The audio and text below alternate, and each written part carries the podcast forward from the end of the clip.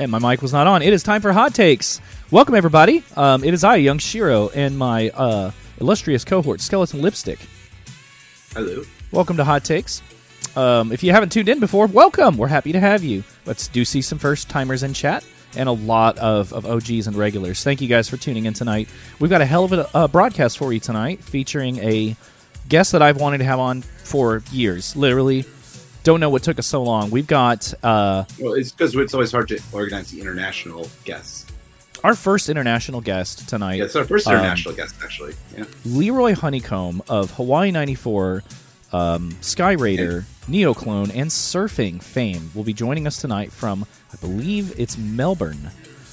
And we've got a lot of excitement around this episode, and I, I can't wait to bring bring our guest on after our uh, our intro and get started with the arguing, debating, and questions. But just a couple ground rules. Um, ground rules. Um, all opinions are welcome. All takes are welcome. Just no punching down. Punching up is fine. You can talk shit about Daft Punk, Kanye West, anyone you want. Just no punching down, please. Uh, we have a series of commands that I'm going to use in the chat right now. If you guys want to jump in our Discord server or listen to our Spotify playlists, True. uh, we didn't Indy get to do our first international guest because he's from Canada. Oh, you're right. I'm sorry. right. Pacific That's right. Plaza. Thank you. Fair Speaking enough. of Pacific Plaza, hope you guys enjoyed the ad from the new Vaporwave News Network podcast. Tune in. Uh, one of our very, very good dear friends, Alex from Pacific Plaza, otherwise known as Trucks Passing Trucks, will be running that podcast, and we co-sign for sure. Um, sorry, Indie Advent was our first international guest, and Luxury Noise. Thank you very much for the donations. Um, we've got a couple other commands in Discord you guys are welcome to use.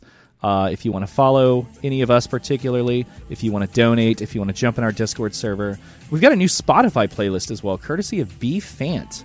They did a playlist of their favorite Philip Glass tracks Nice. intro to Philip Glass. That's uh, exclamation point Spotify, along with our uh, uh, playlist that we already have, thanks to our our, uh, our guests Frank Jeff C and um, Whitewoods. Check them out, along with the official Hot Take Spotify playlist. I'd like to start off tonight with some personalized recommendations. We like to do three recommendations before the show. I'm going to do those tonight. Um, well, the uh, camera keeps going blank when I pull up the iTunes. Um, the new Business Casual compilation, and I mean Business Casual's Anniversary Volume 10, is definitely not to be missed. Um, of course, there's a 10 year anniversary comp that that is that's an easy plug, but that's that's like four four tape sides long. So Anniversary Volume 10 is definitely a little more digestible and features some of the hits from their latest, I want to say their last year's worth of releases. Particularly notable, uh, just the Active Presence, I believe, is the name of the the. I'm sorry, not Active Presence, although they are good. Designer Jeans. Don't know how I confused them with Active Presence. Designer Jeans track just bangs. It just rips right in. So if you're looking for something that just like just bangs, check out the Designer Jeans track. Lost Traveler's flip of um, Oh, you know, I can't remember what he flipped, but it was really good. He did a, an excellent job. Uh, I'm not as familiar with Lost Traveler as I would like to be, but he, he did an excellent job uh, on the track that he that he has on Anniversary Volume 10. Um, the Pursuing Paradise track, who I'm really glad kind of sort of came back. Uh, Pursuing Paradise has a very unique approach to vaporwave, in my opinion. He does more of like a like a DJ set of music. Uh, if you're not familiar, I definitely recommend checking out Pursuing Paradise's track. Uh, that that man will flip anything. He's a bit like Christ in that he'll sample anything. uh, so check out the the Pursuing Paradise track on Anniversary Volume 10, along with Sonic 991's track. Just a just fun, danceable vapor. Uh, that's Anniversary Volume 10, courtesy of Business Casual. Um, also, like to recommend uh, tra- or an, an album by a uh, lesser known artist that I'm sure you've heard of, Skelly. Russian guy goes by the name of Lapti. Oh yeah. Lapti was around in the earlier days, right? Doing flips uh, on SoundCloud. Uh, he's he's kind of put his feet in the sea punk scene, probably some witch house. He's a Russian guy, I'm pretty sure. Uh, Yes, and a lot of his like vaporwave adjacent, because I don't think he ever like quote unquote made vaporwave, but his flips are excellent. They hit really hard. Um, and the album. Oh, thank you for the the link by the way, Lux. I forgot to post the link to Anniversary Volume 10. Uh, the link is going to be in chat in a second. It's an album called Allure by Lapti. If you guys like like punchy, uh, just just vaporwave and future funk that kind of hits, but isn't as high tempo. I guess you could call it vapor funk if you want to overclassify. Check out Allure by Lapti. He's kind of an OG artist, and he kind of like remastered some of these old tracks that were around in like 2012, 2013, 2014. Last recommendation. I'm sure y'all noticed that uh, Queen Luxury Elite dropped a new album today. It's called Fashion Pop. If you haven't heard it yet, here's the link, and you definitely do need to hear it. Lux is, of course, a very, very dear friend to both of us. Not just a friend to me, but, you know, very dear to us both, and uh, a very good friend of the show. Um, and uh, she just dropped a new album out of nowhere. I mean, I knew it was coming, but didn't know it was going to happen today. And uh, 16 tracks worth of a lot of Italo disco sampled content, Oh, plus a couple of. that. I haven't Um, a. You're wait. you're a busy man, dude. I heard it because can't wait to put obvious reasons. It's it fits the bill. It's it's pure Lux through and through, wall to wall. Uh, it's a very fun, I believe, 56 minute journey of just up tempo, very well disguised samples. Uh, she's really upped her game. Uh, it's very very clean. Production's very clean sounding. Um, some favorite tracks. Um, personally, I really really like um, the second track on the album. It's called uh, Design Office. Uh, Crowded Bar is a lot of fun. I almost told her she should use some some samples of like people talking in a bar, but I, I didn't want to overstep. uh, HBO intermission, the outro seems to be getting a lot of love, and for good reason. It's a fun album. It's got a lot of energy. Um, it's just peak luxury elite, and uh, pick it up at the link. Uh, pay what you can, and uh, and support. Don't even have to describe it. You already know what it sounds like. And with that, I yield the floor to Skeleton Lipstick with his hot take of the day. Okay. Um, let's see. So today is apparently. Did you know today is International Goth Day? No, that's badass. Well, apparently it's International Goth Day, and so that got me thinking about, you know, what exactly does goth mean as a genre? Is Oh, it a a good- genre? Is it a style? Is it a concept? You know, is it a look? Is it a feel? And you know, you kind of have a general idea of what goth is, but it really sounds like so many different things. And that's kind of what makes it interesting, right? Is because it's a paradigm more so than it is a genre or, or, or anything. Really, it's a it's a collection of art. It's a collection of um, it's a specific way of doing art, a specific way of presenting a style, a specific vibe to the music, no matter how it sounds or what it is. And I always think about those kinds of you know when a when it's something that starts off as a sound or an idea sort of transcends it, it becomes sort of a you know like an archetype, right? And that's kind of what vaporwave is is right at the end of the day. Yeah, It- very much so. It is sort of the same thing, right? You have the idea of well, there's a specific kind of idea of like what the sound could be, but it's so many different things now, right? Because it's sort of become more than that. It sort of intersects with art, fashion, uh, uh, concepts, ideas, a specific vibe, right? Right. So vaporwave is maybe a paradigm as well. And so I guess my hot take is going to be that is that vaporwave has sort of moved into the realm that you might consider goth to be, or maybe even punk to be as well, which is an idea, Yeah. an attitude, a, a paradigm. And that's sort of what I think it is because I can remember in the early days, you know, artists, myself included, getting moved into the vaporwave category and Mhm. at first thinking, I don't know if this is exactly what I am. Yeah. But I do agree with all the ideas, you know, in it. I do agree with them. I'm approaching music from the same, you know, mental perspective and uh, and from the same way that I ingested, you know, culture and art around me, and how I how I thought about it when I made my music was similar to the way the other people were making music who, who specifically only used samples. And Right. so, you know, I think that that's kind of the similarity that I see between vaporwave and goth not obviously anything aesthetic or sound wise, but within the idea of it being something bigger and all of a sudden sort of being that, you know, because you are in that same intersection. It's an ethos. It's definitely It's evolved. Well, you know what? I think it's time to bring on our our highly valued and um, just just highly welcomed guest for tonight. Um, we're gonna go ahead and um, just kind of recap. If you're a fan of chillwave music, you've probably heard Hawaii 94 or surfing. If you're a fan of vaporwave, I know you've heard surfing. Surfing Um, deep fantasy is sort of required listening. It is. You know, These guys were around very early on in the game. Very big. and Um, also, they are the ones who discovered me, actually, back in. No, like, that's right. 2010, With what is it? Airline tapes, I believe. airline tapes. So Airline they're tapes. the ones who discovered me. And, That's right. And brought me into it, which was like 2011, 2010. and and Leroy's got a couple of, of newer side projects, uh, Neoclone and Skyraider, that are definitely going to be we're definitely going to be talking about. Um, but hailing from Melbourne, Australia, correct me if I'm wrong. We've got Leroy Honeycomb. We're going to go ahead and take the screensaver down and go ahead and unmute yourself, buddy. Welcome to the show. Hey, can you You see can go me? ahead and fix There that crop. We are having, uh, admittedly, a little bit of a an issue with Leroy's mic tonight, but we're attenuating as we go. And yeah, I'll fix this screen grab right now because you are a little off center. What do you think about what Dr. Chris had to say about um, goth Vaporwave. and vaporwave being kind of relatable in that they've kind of transcended sound and gone t- towards more of like a like an ethos. Uh, yeah, we actually discussed this. I think, Chris. Um, We did discuss this actually in person. Yeah, yeah, in uh, in Philly, we, we talked about it, and um, we did. Uh, yeah, like, yeah, I get what you're saying with the, you know, the, more the ethos and all that, but um, as far as musically, you know, you, you compared it to punk, um, the, Yeah. the movement.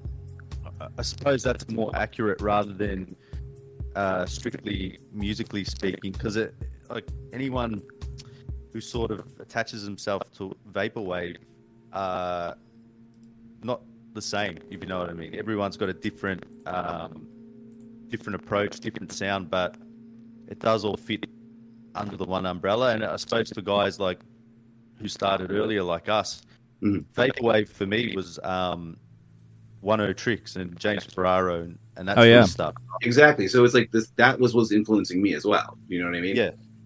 Yeah, Like, I feel like a lot of times it's sort of like the the people, you, the pe- people who become in part of a movement usually have very similar influences, very similar strong influences in them already. You know what I mean? Whether it be that or you know maybe like Ariel Pink and some other stuff that everybody Yeah. was kind of listening to. Some right? You know proto what I mean? vapor, boards of Canada, that sort of thing. and you kind of get grouped Yeah. into this sort of thing because you're all making different kinds of music. You're making it in different ways, but like you're you're all listening to these same sim, these same few artists a lot. In the same way, the people who did punk were all listening to like Iggy Pop and uh, Patti Smith, right? And Yeah. Velvet Velvet Underground. Yeah, exactly. But it'd be interesting to know what uh, those guys, like Jimmy Ferraro, thinks his music is, or um, because I, I identified vaporwave sort of with samples of pop culture or co- sampling culture. Yeah. Um, whereas our our stuff's a bit more musical. So, uh, look, I, I don't really care what people call it or whatever, but um, it's just interesting to hear, you know, how, how it's become what it's become now. It's definitely evolved, man. It's gotten to be a lot more like, I guess you could say like experimental. Um, and I mean, you would know you're still involved in the, very involved in the scene, um, or you're you're still like creating art. It's it's gone beyond the bounds of needing to like sample something or, or directly create something in the pastiche of the 80s, you know, or something like that. I personally think that's really cool. I like how inviting the scene is. Yeah, well, I mean, I, I don't sample at all because, frankly, I don't know how to. I'm, I'm no good at it. But, um, uh, yeah, for me to still be able to contribute from a, you know, an instrument point of view is, is great. feel that. Well, guys, uh, blow up the chat with questions for Lee because we're gonna do our, our biographical half of the show with uh, with Skeleton Lipstick taking the helm on the questions for that. But anything you want to ask our boy, put it in chat.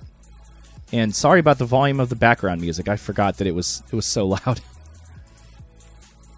Okay, can I start cross? yes, please do start cross examining our guest. So Lee, you when does this all begin with you? When do you start playing music? Why do you start playing music? What was the beginning of you thought I want to start making some stuff myself? Geez, that, that's a long time ago now. Um, my my grandfather, my mum's father, was a professional musician, and you can probably see that pedal steel guitar in the background there. Yeah. Oh, nice. Uh, so he um he was actually a Greek refugee here, and um, Really? yeah, and uh, he wanted to learn guitar, and because they couldn't speak English, he got enrolled in Hawaiian guitar by accident. And then from that, you know, in Hawaiian music, they have like the lap steels and all that stuff. oh yeah. So yeah. Good point. just got tied into that, and um, he actually was quite successful. Like he played with Johnny Cash and guys in America and stuff. Played the Grand Ole Opry.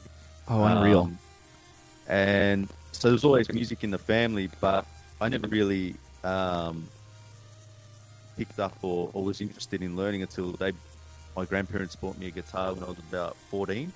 Mhm. Um, so from there, yeah, I just uh, started playing and um, sort of just teaching myself. And, and at that time, in the would have been the late 90s, um, uh, home recording gear had just started to come out. So Yes. Uh, That's really true, like right? a, um, yeah, like a Boss Roland. Um, I had like the you know like the flat camera, not an SD card. Before that, like a real flat uh, sort of uh, memory card, Mhm. Um, and it had four tracks on it, and it came with a set of um, like Roland drum loops from different drum machines they put out. So you had to sort of program it with the dial and overdub tracks to get everything to, to fit on the four tracks. Um, so I started with that, tracking That- own I'm stuff. going to stop for one second. That's really interesting that you had something that you had to program the drums into. It's so funny because, like, you know, you start making music, and particularly if you're using something like what you're talking about, it's interesting because when you start making it, you see this like drum samples and it's like the you know and how they're like pre-programmed and pre-packaged, and you start you initially see it as like, oh, this is a detriment to me sounding more professional. But the more you play with it, the more you're like, oh no, this is character, and this is like Yeah. creating something different and it's good that I can't make something that sounds exactly perfect, and it's good that it actually is like the recording isn't the greatest quality. I can use that to my advantage to make it make it a unique sound. It's so funny how the limitations of what we work with sort of start Yup. informing the artistic decisions. And Becomes direction. its hallmark. Yeah, Real- and really I didn't know what quick. anything was. Yeah. If you can, turn yourself up just a bit, Lee, like 25% maybe. Sorry to interrupt. I've got you maxed out on our end. That- That's all good. Is that better? It is way better. more. Sorry to interrupt you, man. No, no, no, that's fine. Um, uh, what was I saying? I can't remember. Um, oh yeah, came with like all these loops and shit. I had no idea what they were because this is all this was pre-internet. I'm that old. Um, so like I had 808 kits, 909, whatever else Right. they put out, and I was trying to make like um, you know, music like the Strokes or something, and I was using yeah, right. um, the 808 drum kit, and I was like, "Fuck, this sounds cool," but I had no idea what an 808 was, or you know, what genre that had sort of typically been used in, or whatever. Um, it's just the loops on that sounded less shit than the uh, fake, fake, fake. 808s are fire as fuck, Drum dude. I love 808s. No, I mean in context of that little recording console, 808s Yeah. are great, but uh, the, they had these acoustic loops on it that you know, like the um, early MIDI acoustic drums that Yeah, it just sound shit. So yeah. Um, right. yeah, so like it was things like that, um, and we used to do our own demos because recording time here was like, fuck man, it was like fifty bucks an hour back then, and Oh, got Jesus. some. Oh Jesus. I shudder to think what it is now. Oh, it's expensive, but now look, because everyone can do it at home, it's sort of brought the price back back down. But um, True, good point. You, you'd get these jaded old engineers, and they'd be like, "No, this is how it should sound." And you're like, "No, I want more distortion on my voice or something." Like, "No, no, no, you're degrading the audio. Well, I'm not going to do." You know, you'd always be fighting with these guys. You'd come out spending three grand on a two-track demo that was um, not what you wanted it to sound like. Yeah, like Right. just totally away from the vision. So yeah, that that's where I sort of got into doing my own recording stuff because I figured, you know, I can't get a worse result than wasting three grand and someone else fucking it up for me. So Somebody else fucking Um, up. yeah, well, you know, it, everyone who makes music would be pedantic with things to an extent. Yeah, like you know, even if you can't convey how you want to sound, you know what you want, and when Right. you're getting disregarded constantly by other dudes who think, yeah, they might know technical things better, but um, they might not have a production sort of mind. So, um, right. the the alternative was to just do it myself. Um, so yeah, like I, I was kicking around in bands in Melbourne for probably about five years, playing like you know up to twice a week. Um, and that was fun, but you know there, there's no money in it. There's not really a proper scene here. You, you'd be lucky to get like man on a on a weeknight in winter, you'd get like ten people there max. Unreal. You know, on a weekend in summer it'd be better, but people weren't there to listen to bands. They were there to just party and, and get wasted and stuff. So it, it's not really like you know, you guys have niche markets for everything over there, and you can play in any city pretty much any time and, and have people that are interested. But we, we just don't have that that population. So uh, at that point, um, yeah, sort of that came to an end, and I actually responded to an ad online, which was Penny. Oh, okay. And, Ooh, no uh, way.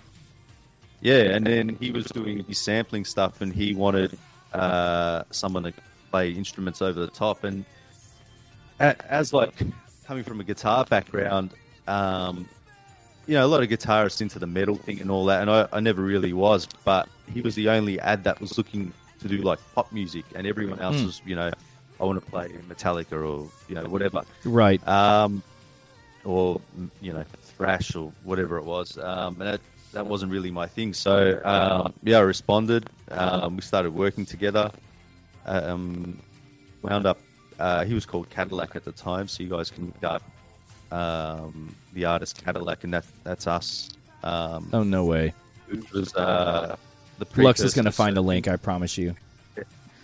Um, and that so that was a band sort of uh, collaborating with some guys in Sydney. Um, so there's a guy called Hayden James. I don't know if you guys know him or not. He's um, he's doing pretty well. Uh, he was in that, and then me and Penny and and a couple of other guys. Um, and then that fell apart, and and we were already working on um, the surfing stuff uh, during that project, and then uh, yeah, we just migrated onto onto surfing from there. So, um, and then I've been doing my own stuff, you know, obviously, constantly all the way through, just as a um, yeah, as a Can I ask a question really quick? Really quick Yeah. before you ask, give me about 15% more, Lee, if you don't mind. Thank you, bud. And thank you for That's letting me get that in, Chris. Is that okay? Yes, it's very okay. Yeah. Okay, cool. Thank you. Okay. So I want to ask. I know that you know you link up with Penny, and Penny's like, he's working with some sample-based stuff. You're working with the guitar side of stuff.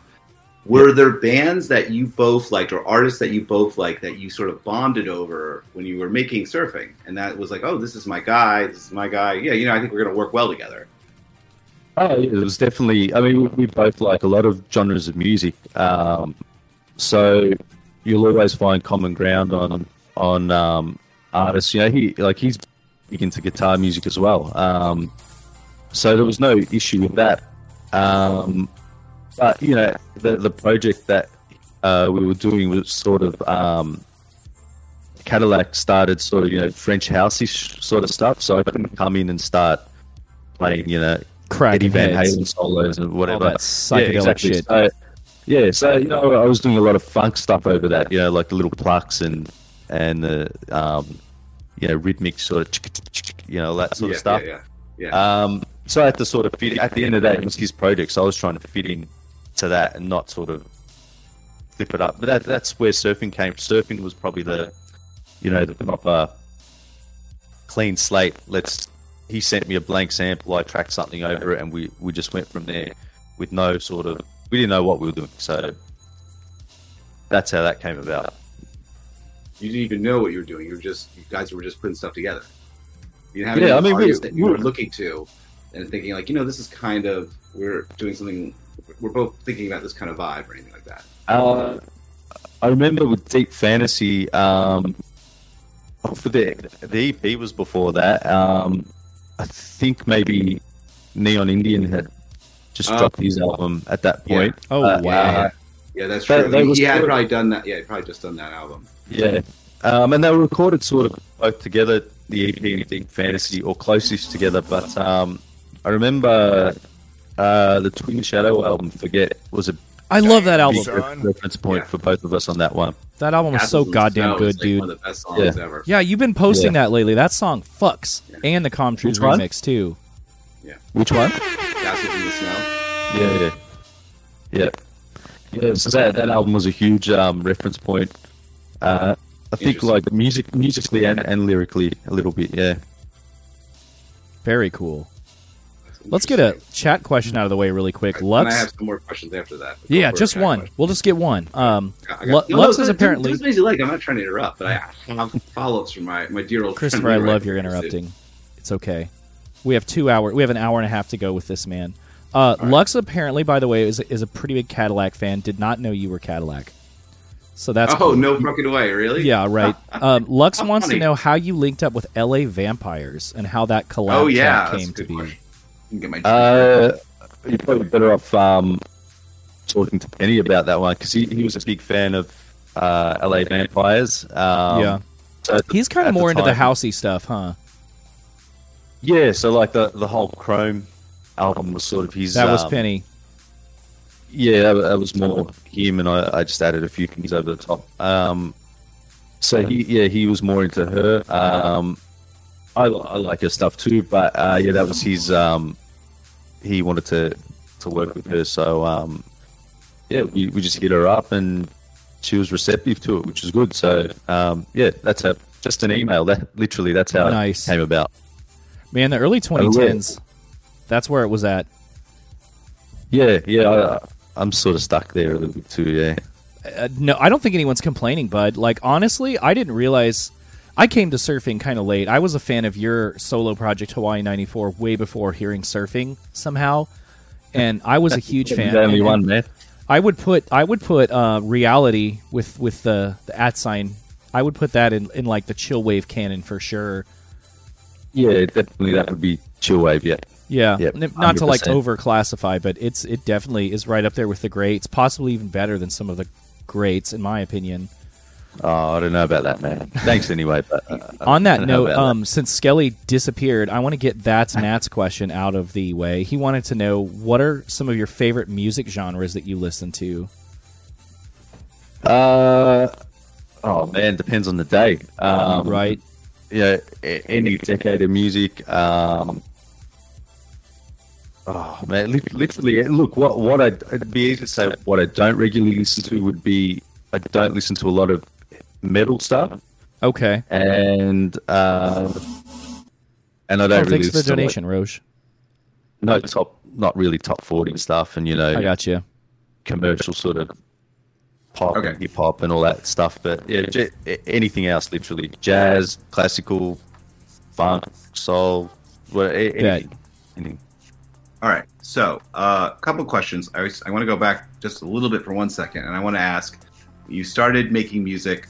Um, was there a particular artist that kind of inspired you and you looked up to, sort of like when you first started playing guitar and first started finding your voice in the in in it? Yeah, I sort of did it in um in a couple stages. Uh, so I got, I'm about your age, yeah, Chris. So Yeah. you know, back then we had what Netscape Na- Navigator on the internet. No, Oh, you know, damn. like there, you couldn't just go on and search stuff. There was obviously no Spotify and things like that. So Yeah.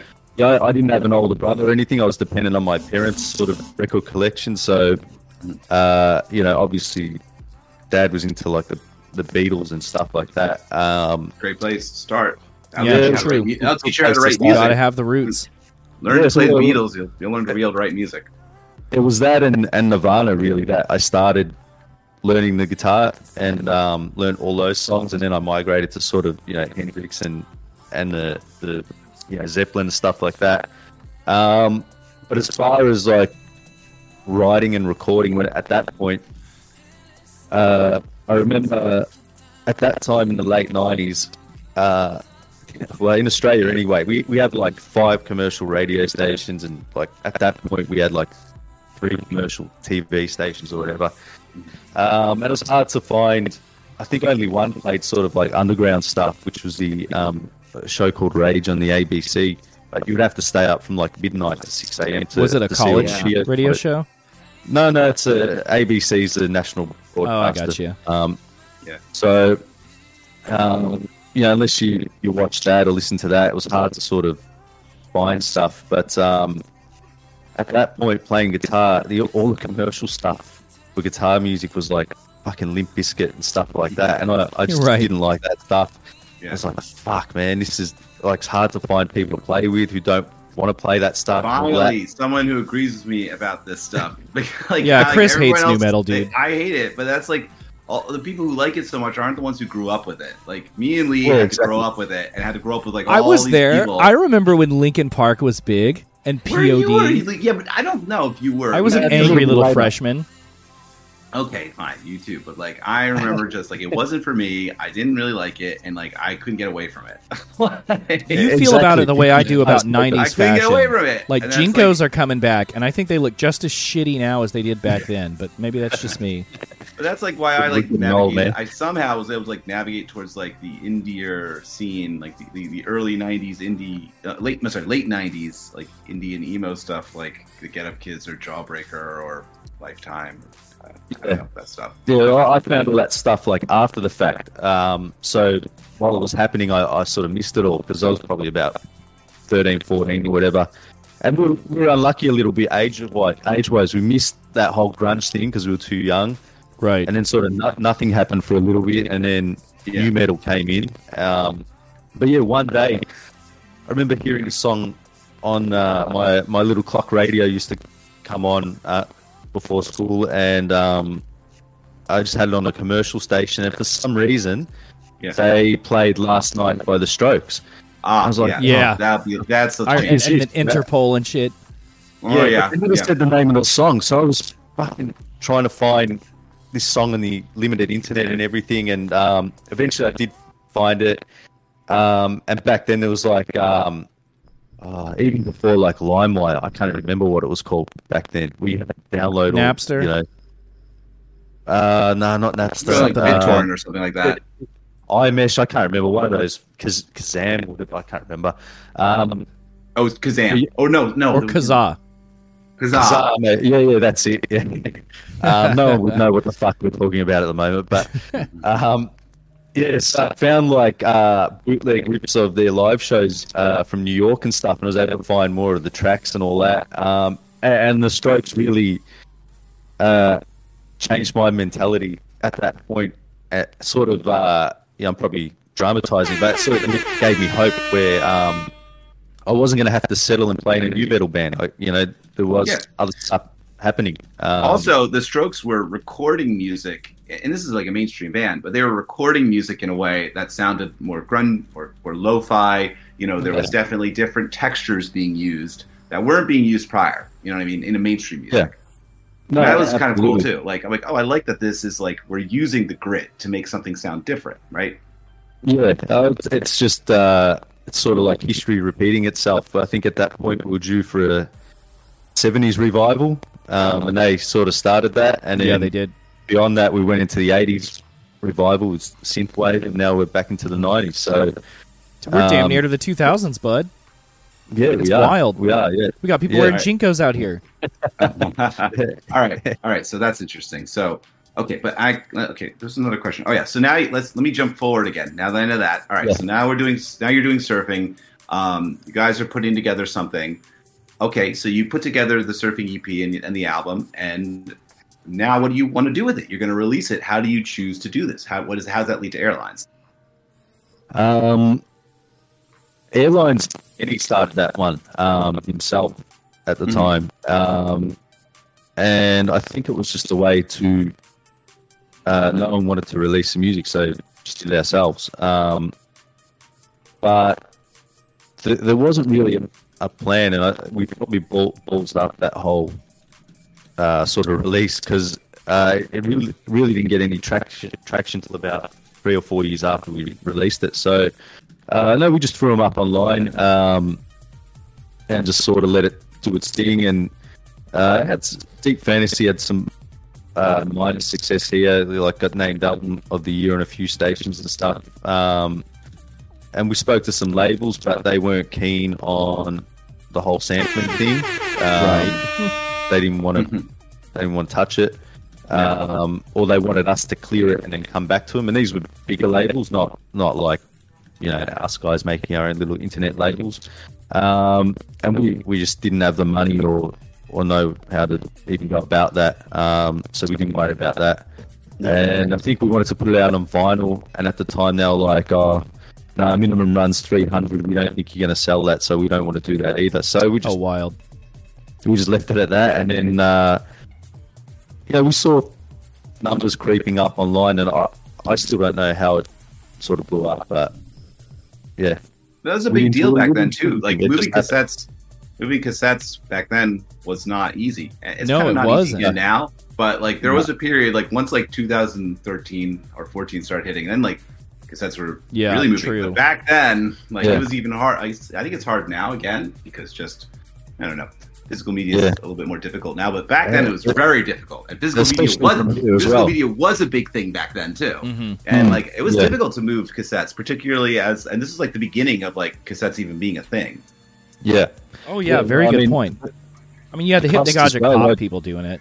yeah but like very they they just started doing it one year before basically Right, and they were all like making, dubbing their own and like sending them out. Handmade J cards and shit. but now we're like getting to like the lesser known people like the the offspring of the hypnagogic and chillwave and and things you know the vaporwave people right the Right. people who are like we're going to get signed to record labels because the record labels already signed Neon Indian and they're like this is different but still we have something like this already Yeah, different but marketable. Well, it's just like you know the so the big punk bands um, in the '70s they all get signed to major record labels, right?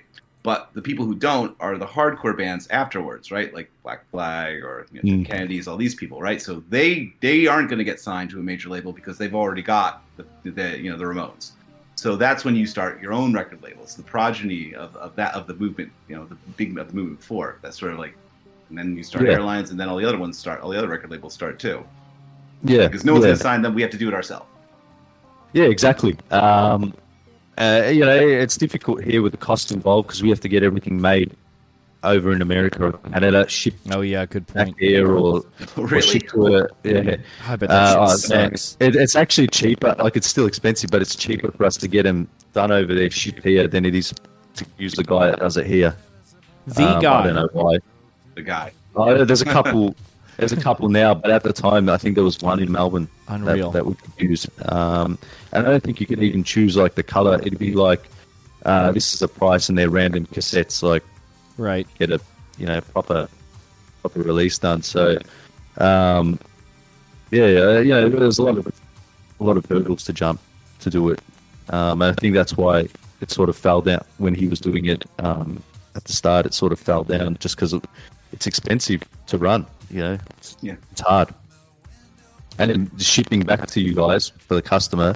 Right. Um, yeah, we, I've had a few people like say, "Oh, your shipping's too high. You know, you're, you're ripping us off or whatever." Like, Man, this is what it costs. Like, Yeah, Yeah. for real. it is what it, we're we're halfway across the the world. So, um, you know, it's just things you got to compete with. So now that's an interesting thing. You're halfway across the world, and yet you're starting to connect with people outside of a physical regional scene. You know what I mean? Mm. Was that kind of a weird thing for you to process? Uh, no, it was welcome though because nothing was going to happen here uh, within the the non-existent scene in Melbourne. So um, I Damn. thought it was great. Like you know, we, Shady. we were we were sort of you know at, at our age um we were used to the internet because we we were there as it started so like you know Yeah. whether it was mIRC or msn messenger or whatever you're always talking to to people from wherever Yeah. uh, from like 13 14 years old so um no i thought it was great like i mean how good is this like we're you know Yeah, it's interesting. 'cause, each other in real used to talking to people, right? But Yeah. actually forming like collection of like people that you kind of know as fellow artists that are like your contemporaries. You know what I mean? That's kind of an interesting thing. You know, you're used to your artistic contemporaries being around your neighborhood, right? Well, now your artistic uh, contemporaries are starting to be all across. I think the that's just a modern phenomena. No, Well, it's the first time, really. That Right. maybe, you know, it's the first time. Yeah, very true. We don't know. phenomenon. we don't know any different. I remember so- when that well, Postal I don't know Service album different. came out, and we were like, "Oh, they sent each other the discs back and forth," and it's like, well, yeah, that's par for the course now, except Yeah, digital true. files. But Yeah. like that's kind of interesting. Like you start airlines, and now people are buying that record from all over the world somehow, right? Yeah. And now you, you know when you know then you know do you, do you remember kind of being an interesting thing? I mean, back when we used to use Facebook, and now like you're getting friend requests from artists who are in this who are contemporaries of yours who are in the same sort of like musical space, right?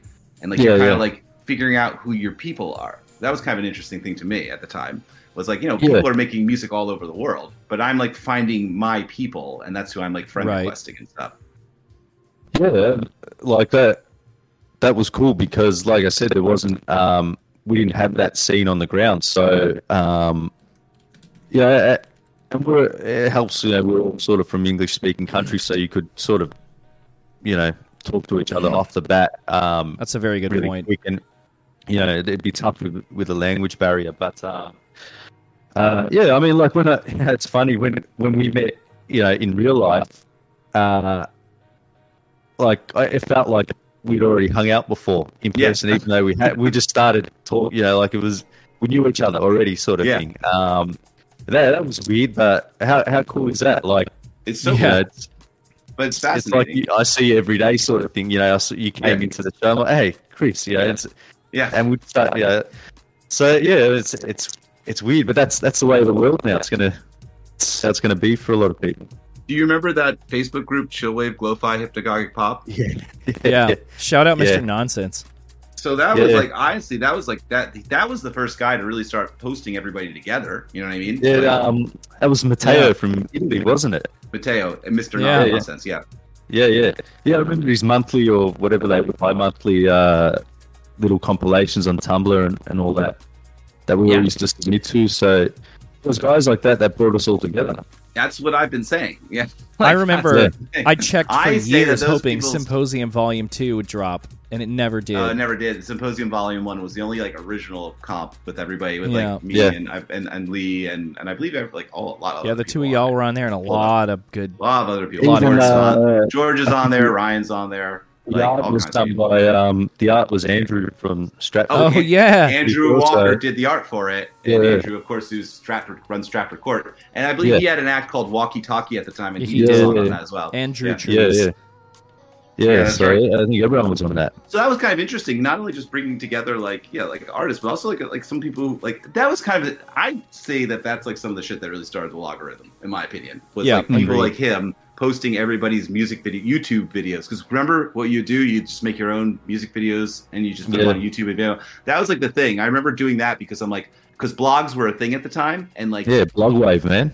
Mhm. Blogwave, man, and like that was the thing. Blogs were a thing at the time, so it's like I could you would maybe more get more likely to have them post your new song if you had a song and you made a YouTube video where you cut up like commercials and Oh, like, yeah. footage together, right?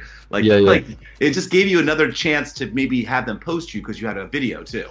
Yeah, Now exactly. you need to have Subway Runner on it. Well, now nobody does videos anymore, so like, No, no, it's all about streaming now. yeah. But like that was like how you get like that was nice the blogs too because it's like it was really cool. It's like someone's gonna take time out of their day to like write about me. That's pretty cool. Yeah, yeah, that was um, that was almost like the biggest compliment when someone actually sat down, listened to it thoroughly, and then wrote good or bad. yeah, That that took the time to, you know, appreciate what you've done. Um, and yeah, I was sad when the blog thing sort of ended and Tumblr sort of Oh, dude, started same. dying and all that. I, I, I Um, like saved any blog that wrote about me. Like I tried to like save all that stuff and like just I had a for, like- domain and everything and had to give it up. so like it, it, was, it was good. Co- I still have a lot of good Oops. copy like from from like from the, all the blogs and stuff. Yeah, I'm still friends with a lot of them. Like I haven't spoken to them, but they're still on my Facebook or Twitter or whatever. Uh, I don't Sure. think any any of them are doing uh, any blog stuff anymore. Obviously, that they're but all grown up now. yeah, that's right. That's right. We're We're all all grown up now, man. That's crazy, Yeah. right? Let me get another chat question out really All right. quick. I Sell it on Dream questions. Suite. We've been sitting on this one for like 20 minutes, but Oh, Wants to know if for it. there's a particular artist or song that you would sample if you felt more comfortable using sampling. Uh, hmm. Jeez, put me on the spot there. Um, True. That's what we do. I don't know. I, I, maybe like um, maybe a guitar part, an obscure guitar part from Hendrix or something. Um, hmm, okay. That's and, that's and see what I could do with that because uh, none of that stuff was played you know, to clicks or anything. So you'd have to sit there and warp it or yeah. warp the rest of your stuff to. Because they used to turn up in the band room, count each other in tune to whatever guitar was in there, and so everything's out of tune and out of time. But um, yeah, it'd be interesting to try and do something with that. Um, maybe I'll try it. I'll try it. That that would be that would make for some really fascinating sample material. Yeah, I mean, everyone sort of seems to sample, you know, from certain genres and decades. Maybe try something. Um, maybe there's a reason they don't sample that stuff. Maybe it just doesn't sound good. I don't know. But um, yeah, I mean, we'll Ocean see. Grunge sounded pretty terrible. Yeah, um, yeah, it's all subjective. I mean, maybe we're Very not ready true. for it. Very good point. It is. It is. We can fight and argue all day long, but it's all subjective, right? Mm, that's it. Run up the questions in chat, y'all. We got uh, we got this man for another hour and ten, and I know Skelly will continue firing off the good ones if you guys don't. Okay, so um, okay, so anyway, so let, us get back to this then. So you know now, did, did you feel like you were part, uh, particularly in the, in the early 2010s? Did you feel like you were part of some kind of like thing that was going on because you saw, you know, we all you were keeping track of what other artists were doing, whether that be like George or myself or somebody else. Like, did you feel like, or Mar- like Mark Redito or something like that? Did you feel like you were part of like something happening? Yeah, definitely. Um, uh, you know, that was the most I've been hit up for like collaborations and stuff at that time. So, you know, some sort of validation with that that people were interested in in sort of what you were doing. Um, so definitely, uh, that was a lot of fun back then. Um, and I didn't feel like it was um, no one was gatekeeping anything or anything. It was No. sort of just No. rolling on. Um, Yeah. You know, and a lot of the people that, like we said, you know, we're all still sort of in contact today. So, um, I think time like what is 2023 man so 10 years and and we're still all Mhm. talking so i think you can say yes like we all felt like we were part of um of that particular movement and scene at the time Mhm. time it's the test of time It's interesting, right?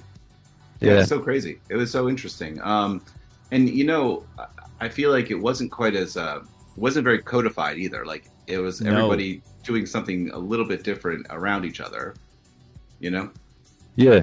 Well, I mean, everyone came. I, I reckon if you asked um, most of us at that time, we all came from genres that weren't even close to what chillwave and vaporwave ended up being. I mean, like I, I, I played guitar, so I was playing like grunge and indie stuff and, Mm. and whatever. Right. Um, I never thought. I remember in, in a band I was in. The singer wanted to bring a synth in. I was like, "Nah, I fuck that, yeah, man." I was We're- kind of curious what guitar made you want to start bringing those in.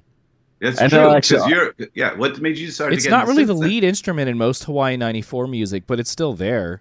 Okay, well, so that's another thing, Tim. Let's get into that. When did you start getting into synths? What made you decide to start doing that? And you, Oh, it's and funny, explore it that's- to, to today. Yeah. in that same band, it was called Fire Fire, an indie band ages ago. Um, we, when we split up, it reversed because I was trying to push it more electronic, and the singer who brought the synth in was like, "No, I didn't want. I didn't mean for, for it to get to that point. I just wanted to, to have a little bit. We're a guitar band."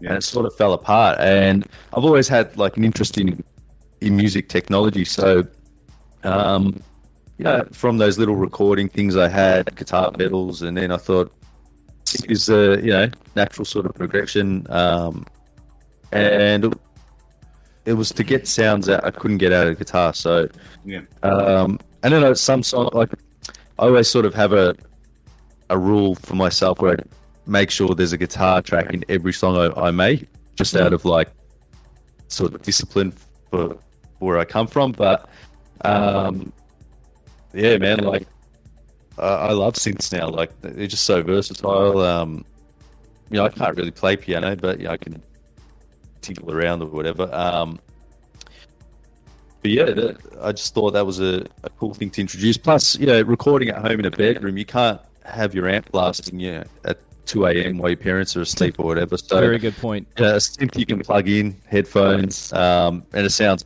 way better than a DI guitar into your interface, which sounds like rubbish. So, um, yeah, that was another thing I was able to track like in the middle of the night and stuff. And uh, you know, sometimes you come up with the best stuff when you're close to sleep and and you know forcing yourself. Oh to yeah, sit very good there and- point.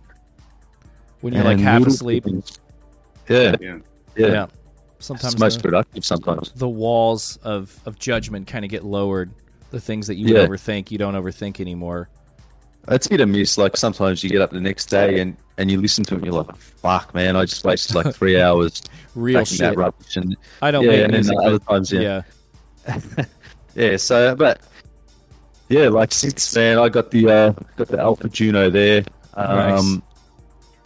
I'd like to buy more, but I just don't have the space. I I got so much stuff, sort of here that you know you, you buy it with the intentions to use it, and then like you don't end up using it. You end up using. I end up using soft synths a lot just out of convenience because I can't Right. be fucked They don't take up any space. that. Yeah, that's you don't have to deal with That's it. faulty So- connections. They don't break. Yeah, exactly, exactly. So, um, there was definitely a lot of synth on the Hawaii '94 stuff. Just you know, to get that sort of, um, I, I wanted that different texture. I didn't want to layer Yeah. Lead guitar over rhythm guitar all the time, or I, I, thought that it sort of sat better, um, and gave it a, uh, you know contrast, a good contrast to have. Sometimes I used to run the guitar through the synth, um, the Korg Oh, MS20. cool. I used to run it through that, um, and that would give it like a. It was weird. It sounded like it sounded like synth, but with the expression of a guitar. So um, oh, that's cool as fuck. to that a lot. Yeah. So there's a song called Drifting. Uh, if you listen to the guitar solo and that, that's through the um, MS20. You said drifting. Um, yeah, yeah, Gotcha. Hawaii 94 track. Do your thing, Um, Lux. Lux links everything that anyone ever Ah, mentions okay. ever. So there will be a link in seconds. Ah, cool, cool. And that gives me a second to address Pacific Plaza's fantastic question. Wants to know if you or surfing played any SPF 420s or attended them. I actually No. made Lee go to the first SPF 420. Are you ever went serious? I No way. Messaging him, and I said, "Look, they're doing lives. They're doing shows based on this stuff. You should go in." You know, like Yeah, I actually What? messaged you and told you to go into the chat for an SPF 420. I Unreal. remember. Yeah, I've been in, in the chat for one. Um, no, we never played at one. Do you I- remember who performed that night, you guys? I don't remember, but I just knew it was. Man, going on. that was you gotta like- see what they're doing. It was like they, they know who, they know who we are and stuff here. Yeah, That's yeah. fucking cool. Yeah, that was a while ago. I Yeah. loved SPF 420. Rest in peace. Yeah, no, no, we, we didn't get to play it, unfortunately. No. Damn. Uh, strip silence with a banger of a question that we regularly ask. In your opinion, what is the order of priority in a project? Art, track names, music. Uh, music, art, track names. Very cool. Do you put a lot of con- do you put, put a lot of thought into your track names or Not particularly, no. Yeah. Uh, even with even with lyrics, like sometimes they, they are what that like. For me, the melody is the most important. So sometimes Right. I'll have lyrics that I don't really, they don't mean anything or whatever, but they fit the melody I want. So Mhm. um, not all the time. Like sometimes the songs are about you know a certain thing, but uh, other times like I don't want to sacrifice that melody. So whatever fits there goes in. very cool. I respect that. I'm gonna grab another drink, boys. I'll be All right right. back. All right, so I have a question.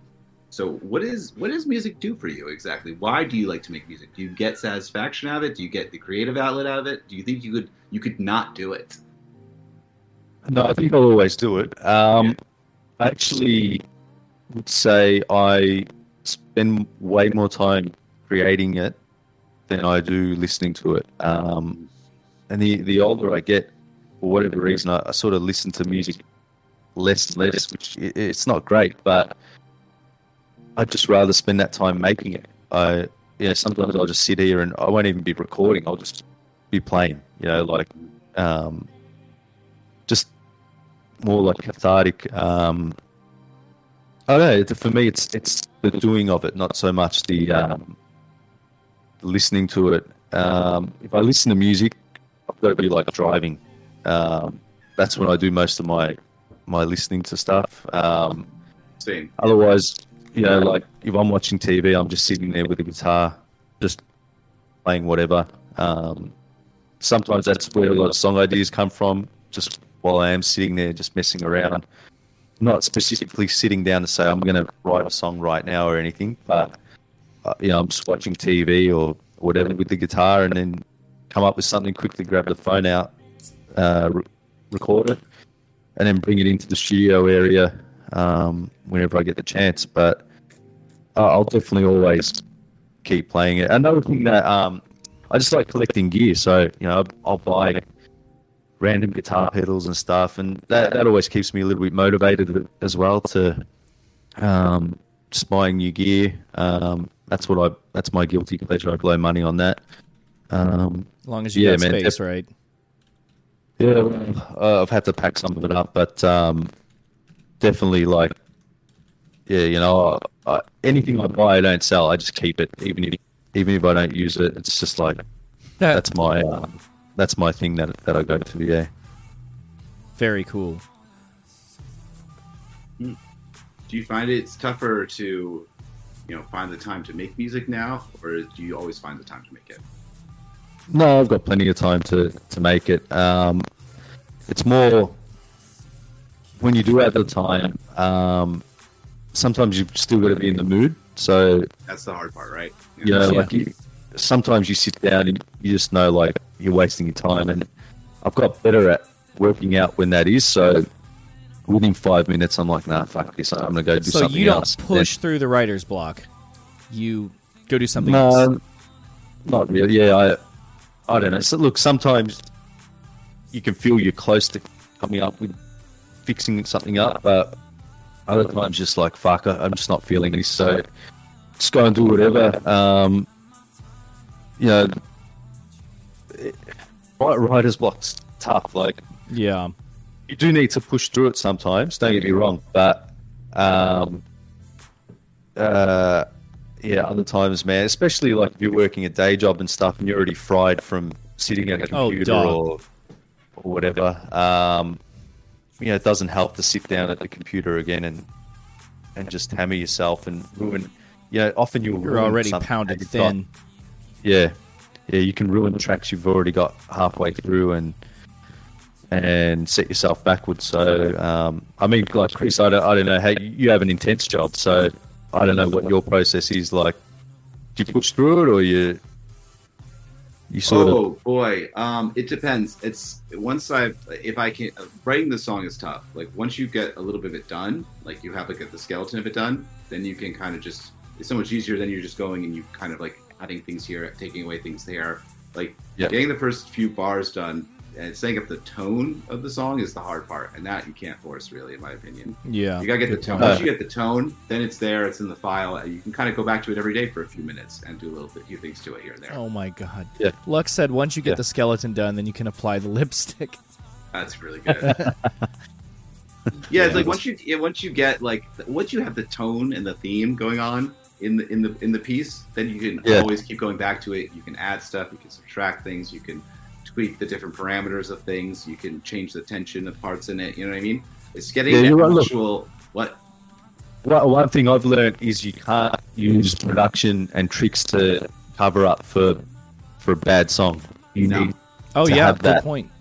you know that basis down of a good song that can be covered in any genre essentially, and then you can then produce it however you want. That's a very that's good point. exact. Like I, I, yeah, so I think that like one, I don't think you can like force. I don't, I don't, I could never like work through like just work through the the writer's block for for the start of it to get the tone and the idea, but it should be down first. I could, could probably, Yeah. I feel like it's like once it's there though, then you can you could just go back to it and keep doing things. You don't have to be too inspired. You can be inspired just by listening to what you wrote. Now, at that point, at that point, like you can Yeah. go back to it and listen to it. You could be inspired by the fact that hey, I came up with something interesting. Oh, cool! And then like I can now, I Yeah. can keep doing things to it now. Like Well, the at some inspiration point part's you got almost call done. it. You got to call it finished at some point. Otherwise, you know, you could keep. Yeah. That's the hard. So part. how do you decide when it's it. finished? I've always I wanted to don't know this. That's the hard part. Is Um, how do I decide when it's finished? Uh, for me, cause well, for the solo stuff, like because I'm not a great singer, I call it finished when, when I'm happy with my vocals. That's when that's when I call it finished. You have so many singable Um, songs, bud. But all right, Well, I'll take I'm take not really a singer, but you know, like I, I sing because I have to, sort of thing. But Yeah. um, I understand that. Yeah. Yeah, you know what I mean. So that half the battle is like getting your voice to sound. I mean, you're always harsher on, on your own voice, but I don't know, man. Like sometimes I put stuff out that I just can't listen to anymore because I'm like, fuck, that just makes me cringe um, every time I hear put it. it, So put it on the B sides album or the the Patreon. yeah, yeah, you could do that, yeah, for sure. But when it's on an actual release and you're like, fuck, man, I just, I, I blew that. You know, That's so- because you're so hard on yourself. Yeah, You yeah, know for I mean? sure. Like I'm thinking But in my head of always like several that. songs that just rip. Yeah, you know, you, you could ask Maybe that's why artist you released them. sure.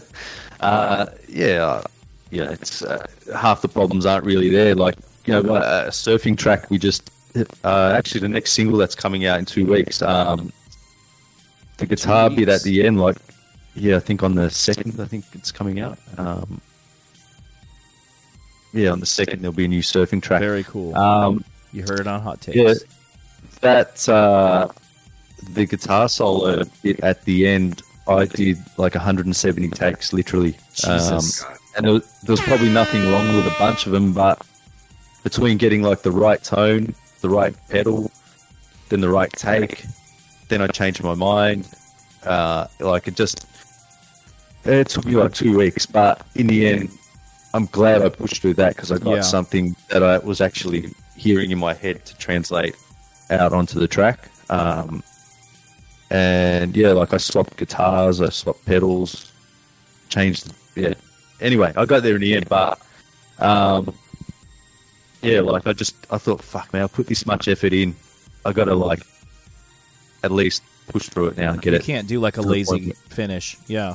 I don't No, make music, but like if I do a DJ set that was lazy and sloppy, I'm gonna think about that every time I listen to it again. And Yeah, exactly. you just And there- gotta there are see it like- through. Yeah, even in deep fantasy, I think it's um, I think it's sky high. Like that, that one. was a that was a demo guitar. That was just that. That's not good. I hate listening to that. Um, oh no way! I love that track. I uh, think I've yeah, literally so- used it in a set. If we're being real, Yeah, like it's not good, man. It's, oh, the, the guitar, the guitar part, anyway. Um, how funny. but well, I- like I, I don't like listening to it, but um, yeah, like yeah, it's uh, the thing is now with the digi- digital stuff, like it's there to hear all over the internet forever until until we all die out or something. So you, you want to be happy with it when you when you put it out. Yeah, I think that's good advice to people too. Is like sometimes people rush to release something or rush to get like something Mm. out, particularly when they first start. And it's like Yeah. you probably should just sit with it for a minute because like once you Yeah. start, Absolutely. that's it. It's out there.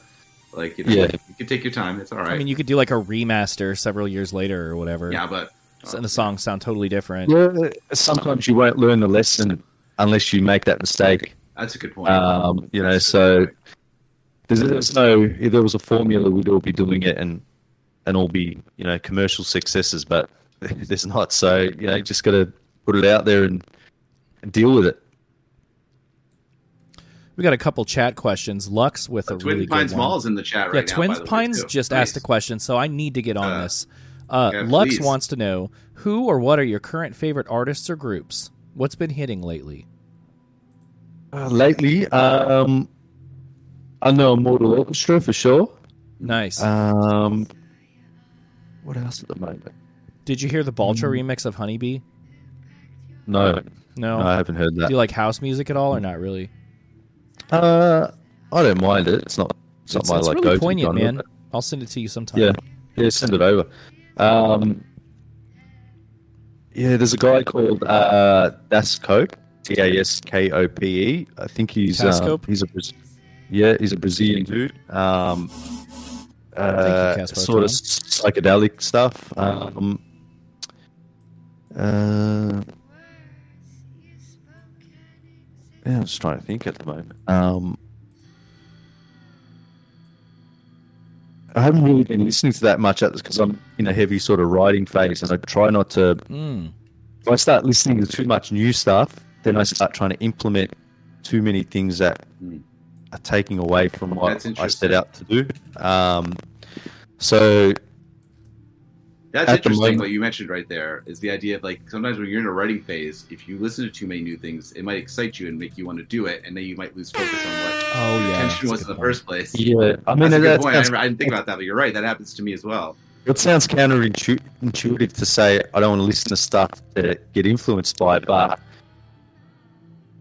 you know, I I made a decision to you know write a few songs in X style, and I need to see that through, sort of thing. Like, and, and you know, I can always add stuff later, like we were talking about before, but um, yeah, like I need to be focused because I just go off on fucking tangents all the time. That's why it takes so long for for me to put stuff out because I I'll have like you know thirty sessions for one album, and sometimes for the one song I'll have four versions of that song. Um, Ooh. because I, I listen to stuff and then deep cuts. uh, yeah, with. Uh, hang- I hope you hang on to those alternate versions. no, I, I keep everything for sure, but Good. um, like yeah, I just it just wastes so much time, man. Like, yeah, it's it, it's bad for me. It might work for other people listening to new stuff constantly, but for me, um, no, I, I can't do it while I'm writing. That makes perfect sense, quite frankly. Yeah, generally, so, a lot of sort of uh, psych stuff at the moment. I've been listening to. We actually got a lot of questions in chat relating to your current projects and setup. Twin Pines Yeah. Mall, thank you for joining us tonight. They asked, "Do you have any big plans for your Skyraider project after the new album drops this year? Are you going to play some Uh, live shows?" Mm, no, I doubt it, man. It, I, I'm just going to put out track one track at a time to try and uh, build a little bit of um, a following for it. Um, But that that's like that's not vaporwave or chillwave or anything. That's that's going to be like a psychedelic sort of going back to wh- where I started music. Yeah. Um, so like I'm playing all the drums on that album. Um, Sick. the- all my stuff back there, um, tracking it all. You know, Damn, you see it, No. Skyraider HQ, literally. Yeah, that that one's like no no DI stuff, all through amps and and um, hardware. So I've got like a two track tape machine over there. Like the polar Um, opposite of Neoclone. Yeah, exactly. No, no Uh, Final that- Fantasy flips. nah, so that, that's one thing I've sampled there. Yeah. That Um, that shit slapped. Anyways, Oh, thanks, man. Um, yeah, so that that one's going to be all all live stuff. Um, but yeah, man, like as far as playing shows, like, like I've got to find like at least four other dudes to do it with. Um, it's it's just not worth the time and effort really because there's no money to. It'll cost me money to actually right? do that. So um, no, it's just a studio project. Um, that I'll just be putting songs out probably monthly or bi-monthly at this point. Yeah. Gotcha. Uh, we're excited to see what's going on, especially with that new upcoming album, man. Um, considering it's so like like analog and kind of kind of like, I wouldn't say acoustic, but like you know non-electronic. Pacific Plaza would like to know what your guitar and amp setup is currently, and if you have any favorite Um, pedals, amps, or guitar sounds you could share with us.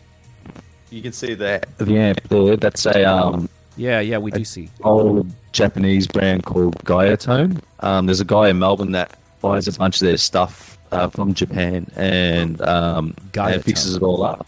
Yeah, G U Y A T O N E. Oh, nice, Um, Diatone. Thanks, so guys. that that amp was used on um, on the last Hawaii '94 album and all the the latest surfing stuff. Um, guitars, probably show you. So I've got Ooh, a very cool.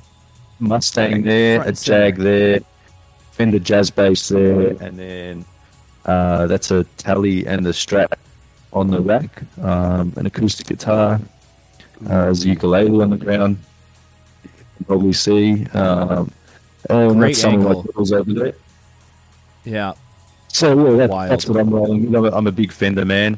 Um, I've got uh, got a Rod Spacer bottle down there. I don't know if you can see it. There's a tape machine, Oh, compressor, nice. channel strip, all that stuff. So yeah, I'm slowly and a Beatles uh, poster. stacking stuff up.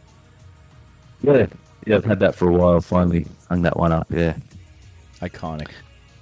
Yeah, I'm rolling with the Fender stuff, man. Um, and for pedals, I've got I've got, um, I've got a few analog man uh, buzzers and overdrives. He's a he's a guy that's based in the states that um, builds and customizes his own pedals. I think he built Hendrix's fuzz pedal, Nice. one of them. Um, and yeah, I've got like an old uh, an OG Roland Chorus pedal there. Um, that needs its own power supply. Uh, I've got an original DS1, um, range uh, Boss distortion pedal that's uh, like what Nirvana were using on Bleach and stuff like that.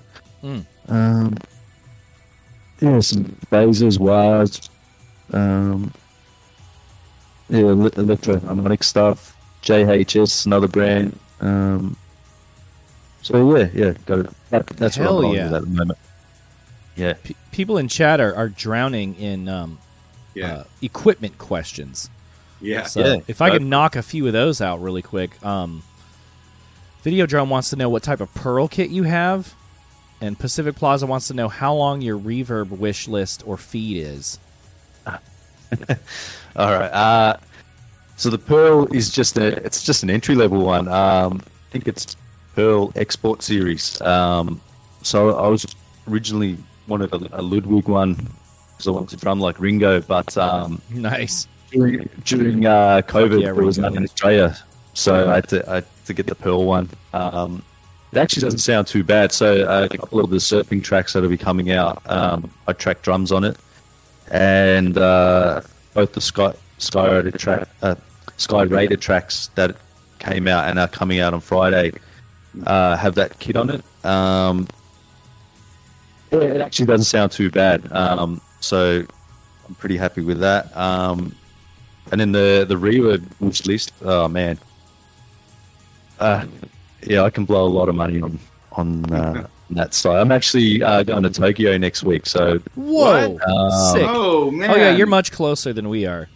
yeah. So I've been looking How up all these uh, all these music shops there that sell like secondhand um, or That's so cool. refurb refurb drum machines, FX racks, Nice. whatever. I'm, I'm trying try and buy some stuff there. So if anyone's got any Tokyo recommendations, send them through. Oh, dude, it's it's still so wild to me how close you guys are to Japan and a couple other Man, we're still, like. we're still ten hours away. Oh, it's still quite the flight. flight, right? Yeah, we're not close to anything. you know, close to true. Um, really quick, um, one more, uh, one more um, equipment question. Ognos wants to know how often you use Space Space Echo, and is it is it as loud as people say that it is? Um, mine just broke, unfortunately, so I Oh, have to go and get blows. it fixed. But um, uh, no, it's not. It's not overly loud. You can, I mean, if you crank it, it'll start to stir. Um, but no, you, you sort of. I try and keep it um below zero on the VU meter, so it's not peaking. Um, right. I would say it's it's one of the more subtle delay sounds. Um, definitely not overbearing or or too loud. So maybe if maybe there's either something wrong with mine or the one he used might be uh, have something wrong with it. Yeah, I'm not sure. be. Listening Yeah, to too much subtle, shoegaze. Yeah. no, you can never listen to too much of that. No, sir. Um, Lux wanted to know a while back. I don't know if she asked this in jest or, or, or serious, but I'd like to know what are some of your favorite vaporwave artists? Oh, she's one of them for starters. Right, fire. Um, and I look, I, I would say the OG guys, man, like Oneohtrix and, and Jimmy Ferraro. Um, Oh, yeah. Do you? What are your favorite Oneohtrix albums, or do you have any favorite like tracks? Um, oh, that uh, it's the album Soft Replica, yeah. Um, is that the name of Replica? the album? Was that the name of the track? Yeah, Soft Replica, yeah, is the name um, of an artist. Um, a really good one uh, at that. But yeah, Replica is- yeah. uh, Replica, yeah. no, you Um, definitely one, check out uh, both. Everybody. Uh, I got to see Oneohtrix uh, live here actually, uh, so that was pretty pretty cool. That that is really Um, cool. During which album? Probably was replica. Oh, I think. Uh, uh, this would be like I want to say it was about twelve years ago, maybe. Unreal. That's fucking Um, I, cool. was, I don't know. It was a while ago. I can't remember. It was a long time ago. Um, uh, I like 18 Carat Affair. Um, Same. although Yeah. some We're the both stuff huge I, fans. I wouldn't call it pure vaporwave. Um, No. personally, but uh, yeah, 18 Carat Affair is cool. Yeah, love Um, Dennis. We've had him on before. Yeah, and and Chris and I Yeah. got to um, play a show last October, and he came to our show. There's a picture of the three of us together. Yeah, he's a Oh, nice. It was yeah, so we fire, got to dude. play with him um, before Electronicon at uh, at the sideshow in New York. Um, I'm so so that was jealous. that was cool. Yeah, I remember Um, that. I, I handled your merch table for that show. You did, yeah, that's right. Thanks, mate. Um, yeah, look, oh, look, there's a lot of good stuff in the scene. Um, Man, I'm probably like, see, like when you say, for me, vaporwave is still the the old stuff. I would call, you know, like Well, everything you said is Chris and all that stuff absolute chill wave. So The, the, the Um, scene, your style is the scene of that time period. yeah, yeah, yeah. So I would say tho- those guys for vaporwave definitely. Very cool. Uh, Chris, did you want to get a question in really quick? You I caught up on question? on chat questions while you were away. Okay. Uh, oh, let me, let me think here now. Um, hmm. I can get one really quick while you think if you want. Get one in really quick, and I'm gonna think of one. I, I just recently rewrote my prompts thanks to uh, a lot of people that helped out in the Discord server. Shout out you guys. How do you organize your work and life, like work life balance?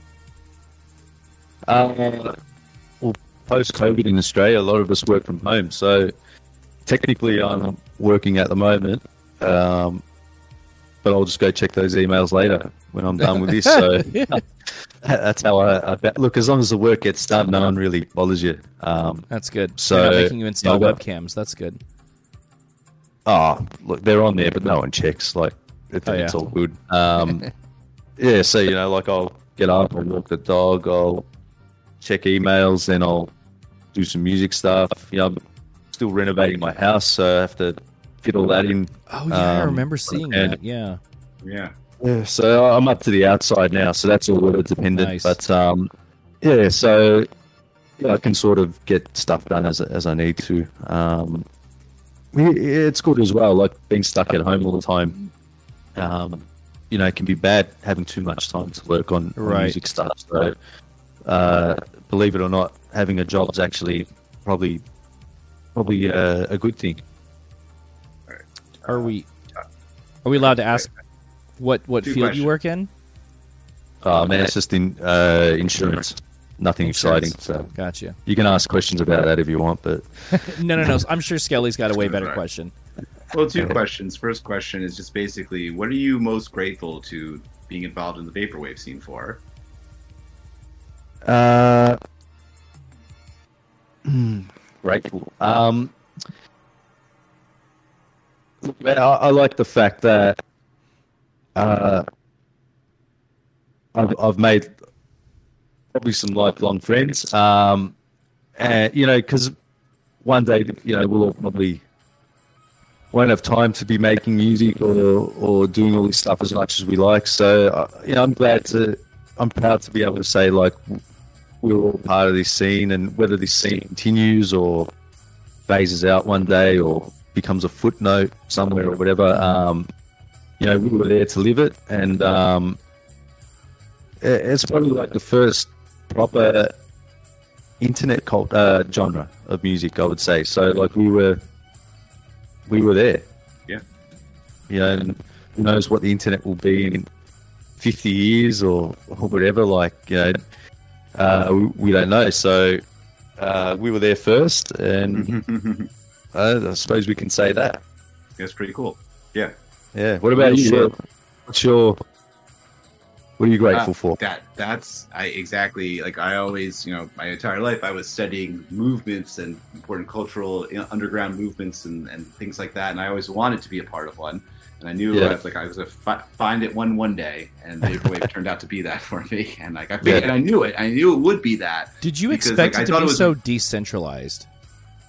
Decentralized, like Like well, no to- record labels, you know. Well, I mean, there's labels, What- but what? you know, No, I expected it to be centralized, as in like I expected it to form around groups of people and form around groups of labels and people to know each other, and for then to go out from there, I guess to decentralize that from there.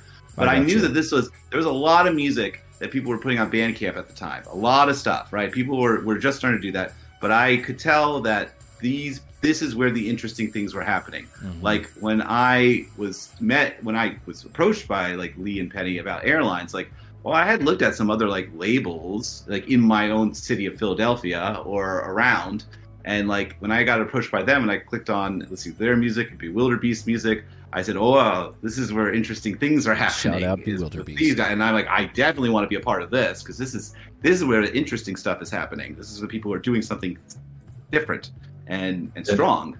And like yeah that's where i want i'm like i want to be associated with this. And that sort of lo and behold you know that's what this is now right? It became a thing you know and i thought it might. And then like i'm just, I, I thought i was identifying the people who might be the you know you know things in this scene like whether that be lux or them or george or ryan or all those people right? Um and identified that might be this is where what this is where it's at. And yeah i actually am not surprised. I figured this would happen I just remember finding so much good material and being like happen. astonished that it was unreleased. Well, not unreleased. It wasn't like released via a label. It was all self-released. That's the phrase I'm looking for. Like finding 18 Carat Affair and just like everybody else in the early 2010s being like, "Damn, this fool just like put this out." Like Mhm. it's Yeah. not on a record label. Like this is really good. So I guess my next question actually is, uh, Leroy, you've been in a relationship for a very long time. Yeah, long time. Yeah, What's the yeah a few secret? years. What's the Uh, secret? this- look, the secret is we've both always kept busy and done our own thing. Um, and it's I it's love that. simple. Like, uh, you know, I need my I need my alone time, and uh, she has her own hobbies as well, and um, you know, she's got her own job. Uh, you know, we have our own friends. Um, and, you know, we've got obviously got mutual friends and interests, but it's important, I think, to to not lose your identity once you enter a relationship and have the like the relationship be your your identity, if you know what I mean. Like it's Real you're still you. Um, so like she, you know, she's great. She, um, Audrey, uh, you know, doesn't stop me from doing anything. If I have to travel for music or whatever, you know, like that.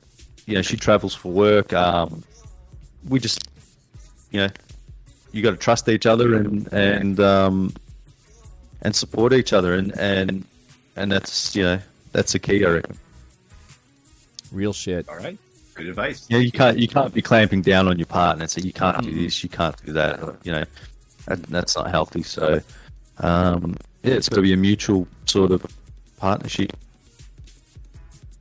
Wise words. You guys do look All right. happy. Good, good, good, good advice. Yeah, very very happy, very happy. Um, not to pivot too too hard, Roge Corp has a good question. Uh, wants to know if there's plans for more U.S. surfing shows in the near future. Uh, that's a wait and see. We'll see what happens. Um, look, th- things haven't recovered If you get around post COVID uh, financially here, so like uh, flights and and shit are just out of control. Uh, Yeah. like more than double what they were pre-COVID. So they they're pretty rough out um, here. I mean, it's not the same situation, but fucking everybody's getting squeezed for sure. Yeah, I, even like the internal, like I checked out internal flights um, over there uh, in the states, and, and they're way way more expensive than they were as well. So, um, look, I, I don't- I'm not going to say it's not going to happen, but uh, yeah, there's a lot of water going to the bridge before we um we'd love to, but yeah, we'll see. Very cool. Well, you know, you have a lot of adoring fans. When the time comes and it's feasible, you got a friend in us out Yeah. Well, you guys can all come out here for a holiday. You know, that was the thought. I, I um, was gonna, I'm gonna come out there at some let's go on point, holiday. probably relatively soon. Mm. I'm gonna within this year. I think I'm gonna head out there again. Yeah, and you get like a dollar thirty Again, back you've every been? dollar, So Oh, a long time ago, like when I was. like, oh man, I would love to go check it out. And New Zealand. Yeah, come out, man. It's only a uh, twenty-hour flight from where you are. So Right. Yeah, I imagine that was very, very enjoyable. Sarcasm implied. yeah, no, it's it's not great, man. It's fine. I got, I got it. Yeah. Sure. yeah. What is a That piece? Sorry, didn't mean to cut you off. Huh? No, no. What were you saying? Oh, I was going to shoot from the hip for a little bit and ask you some wild ones. Yeah. Uh, what is a piece of art that you think exists only for commercial or non-artistic purposes? What, like the a Coca-Cola sign or something like that? Coca Cola, right? Is that what you mean, or? Yep, sure. Uh, I, I've got to. I've got to use my my Uh, soundboard and put my flames GIF up at some point. Um, I got to get you to sl- sling some mud. Well, you want me to have a go at someone? No, not necessarily, but you know, like Um, oh, look, we, you look, make art you- from the heart. What's some art Yeah. that is not from the heart? Oh man, it, any top forty music really? True, just exists to it's make just, money, I uh, suppose. I mean, good pop hits Yeah. are good, right? Oh look, you know, if you listen to like Backstreet Boys songs or something, um, and Max Martin writes all those songs for like Pink and Katy Perry, Backstreet Boys, Britney Spears, whatever. Um, you know, he he uses like the exact same drum loop in like five of the Backstreet Boys. There's YouTube videos on it and stuff. Um, May I introduce you to Like- synthwave? yeah, uh, exactly.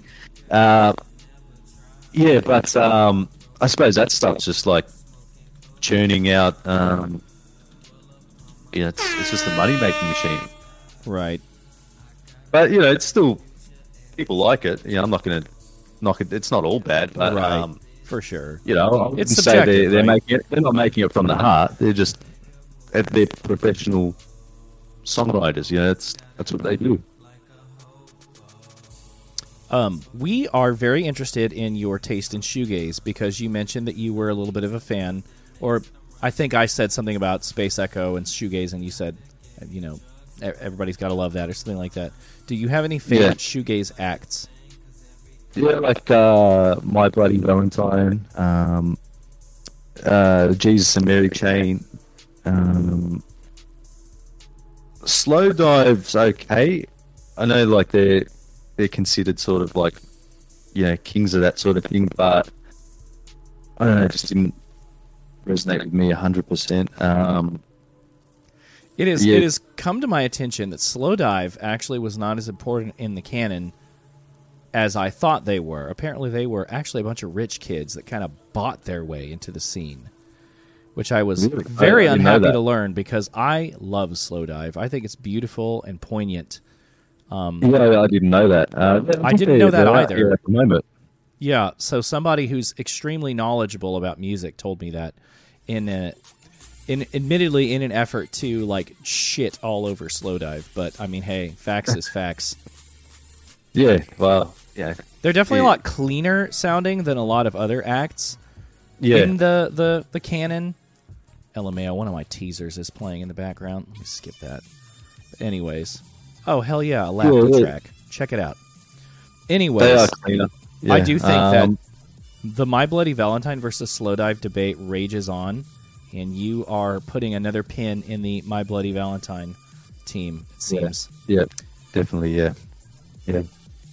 Any uh, any newer acts like from the 2000s or even newer that you're particularly Uh, noteworthy or Oh, sh- shoegaze. Or Yeah. in general. Uh, because uh, you know they've had some I, I wouldn't man. know any, to be honest, of, of the newer ones. So if anyone can you. recommend some, Well, they, they that'd be- definitely don't get as like popular. I mean, I think Whirr got really big. Uh, Yeah. Shit, you know, probably some some others that maybe Skelly knows, but. Well, good man. Thank you. I mean, the shoegaze. I thought I would be a shoegazer forever before I found Chillwave, um, and it was actually sold to me as a spin off of shoegaze. So, It sort of is, though. Like, sort of. a lot of similarities. I mean, Causers it's Abyss not does not sound dynamic. like Chillwave. I mean, shoegaze. But No, but that also is sort of more on like the R and B hip hop side of chill chillwave than yeah, they, they sort of marry into each other. There's some psychedelia. I mean, Toro y Moi, I feel like is kind of more on the psychedelic side. No, Depends which album you listen to though. very much it does. the- the Causes first of this one- is not. No, no, but um, underneath the pine and um, uh, Buffalo. Is it Buffalo Yeah. the other album? Or no, what? What the whatever it is? Yeah. Oh, you know, man. Um, honestly, other than than that, I've kind of fallen off. Yeah. What do you think about like the the kind of like resurgence of chill wave? You know, we've got George bringing on Small Black and Picture Plane, re-releasing albums. We've got acts like Hotel Pools and a lot of the chill synth guys basically making kind of like stuff inspired by Tycho and home uh, home resonance, you know, that sort of thing. Yeah. Um, oh man, look, at, at this point in time, I think there's room for any genre, and nothing really has to die out. I mean, it might fluctuate in popularity, but there's always, um, you, you know, especially with Spotify and stuff. Like, you know, you just click on a playlist and that you might be in the mood to listen to, and and like, you know, you don't have to be dependent on radio or or whatever to to spoon feed it to you. So, um, no, it's it's good, man. I, reckon every whatever you make, you know, there should be room for it, and we finally reached that point. I think. I do agree. There's room for everyone at the table for sure. Lux wants to know what has been your favorite moment in your experience of working with surfing, Hawaii 94, Neoclone, etc. Like a per- particular song, show, shout out, that sort of thing. It would have to be um, playing Electronicon, Like that was probably the biggest crowd we played to surfing. Um, uh, and actually, like uh, having an actual proper um, like you, you're so used to playing smaller venues and stuff, and then at one like that, you actually had proper moni- uh, monitoring to the side and stuff like that, and um, that was really cool to actually play like a proper professional um, setup. Um, But yeah, I mean, we don't do a lot of a lot of shows, so like probably limited in what I can answer. Um, we got to play some cool places when we were with Cadillac um, in Melbourne, Ooh. so that was pretty cool. Um, like a big theater here. Um, I know I caught you in L.A. with George and somebody else. I think it was Lindsay. I don't recall. Uh, that Shouted you up the merch yeah, table. Lindsay and uh, Aaron, I think, played that Was show. it? Yeah, George's- yeah. For some reason, like there's this like knowledge, just like gap in my memory that night. But I remember seeing you guys. It was very, very smoky. I don't know if that's Yeah, by yeah. design. You guys really fucking like your smoke machines. yeah, Penny loves them, so Yeah. that, that was definitely. It was by- cool. It was a vibe. design. Very sultry. Uh, look, we we need to create a vibe because there's only two of us standing there. Um, so yeah, you know, Yeah. it's a, we we rely on on stuff like that, lights and smoke and and things like that. Um, it, it works though. One thing we do want to do, do is get like a, a drummer into the live set um, and try and expand the live show where, where we can. So that that'll definitely be something we're trying to do uh, going forward. That would be sick. Mm.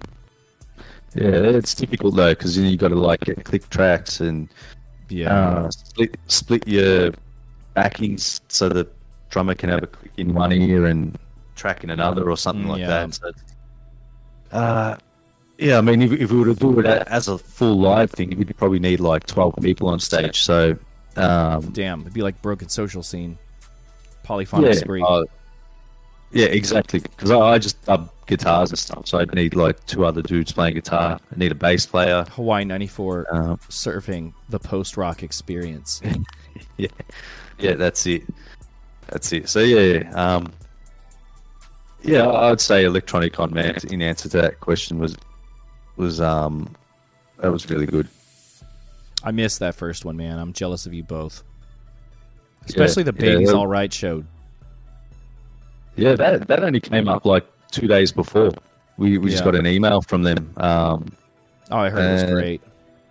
Yeah, it was fun. That was really fun. Yeah, that, that felt a lot more like a show uh, we would have done in Melbourne, like a small Right. venue. Yeah. Um, that, that's sort of the same vibe you get here. Um, so yeah, that was that was definitely fun. Twin Pines Mall wants to know if you have any musical guilty pleasures. Um, guilty pleasures. Uh, I do. I do like commercial pop music to an extent. Um, you know, I can appreciate it. But, you know, like I, I think Madonna's songs are great. Um, oh yeah, for sure. Sure. yeah. uh, stuff like that. You know, it's, I I wouldn't even call it a guilty pleasure, but it's probably probably something people wouldn't expect me to, to enjoy. But um, yeah, man, I, I can definitely appreciate some pop music, but uh, uh, more the, the the modern pop, not so much. But the, the older stuff, definitely, yeah. Yeah. Um, Is there yeah, a I- single metal song that you enjoy? That's a good question. Look, I, I, I actually like um, I, I I like the instrumental metal stuff. So anyone who's a guitarist might know guys like uh, Ing, Yngwie Malmsteen, Oh, okay. um, oh yeah, yeah, okay. Steve Vai, um, Racer X, uh, a lot of like all, proficiency. all that's Yeah, Ethos. yeah, that that stuff I, I do like. Um, I mean, I can't sit there and listen to it all day, but um, man, like I, I definitely appreciate it and sit there and try and play it sometimes. Um, yeah. fuck it, it's fucking difficult. Um, right. uh, yeah, man. I, look, I, I, I don't hate metal explicitly. It's just not something I would. You're you're a, a fan of you to. know post hardcore. You're an at the drive-in fan. Yeah, yeah, definitely, man. They they're one of my favorites. Yeah. Yeah, we've we've chatted and geeked out about them, and they're not Yeah. metal, admittedly, but you know they they they rage Uh, a little bit. heavy. Yeah. Um.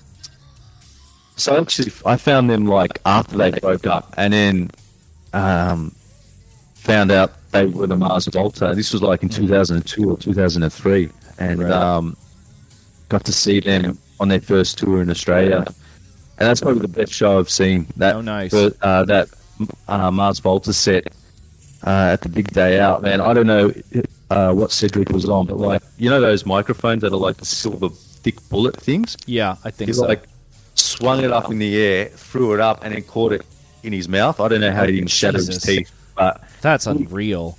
he was hitting all those high notes like bang on. Um, yeah, that that was really um, that, that was one of the, the best shows, man, I've seen. Yeah, Dude, they they're from uh they're from a city in Texas called El Paso. yeah, El Paso. Yeah, Yeah, yeah, that's that's my El Paso is not my stomping grounds, but Texas is, and it's just I've I've been through El Paso a few times, and I'm like, damn, I can't believe these guys are from here.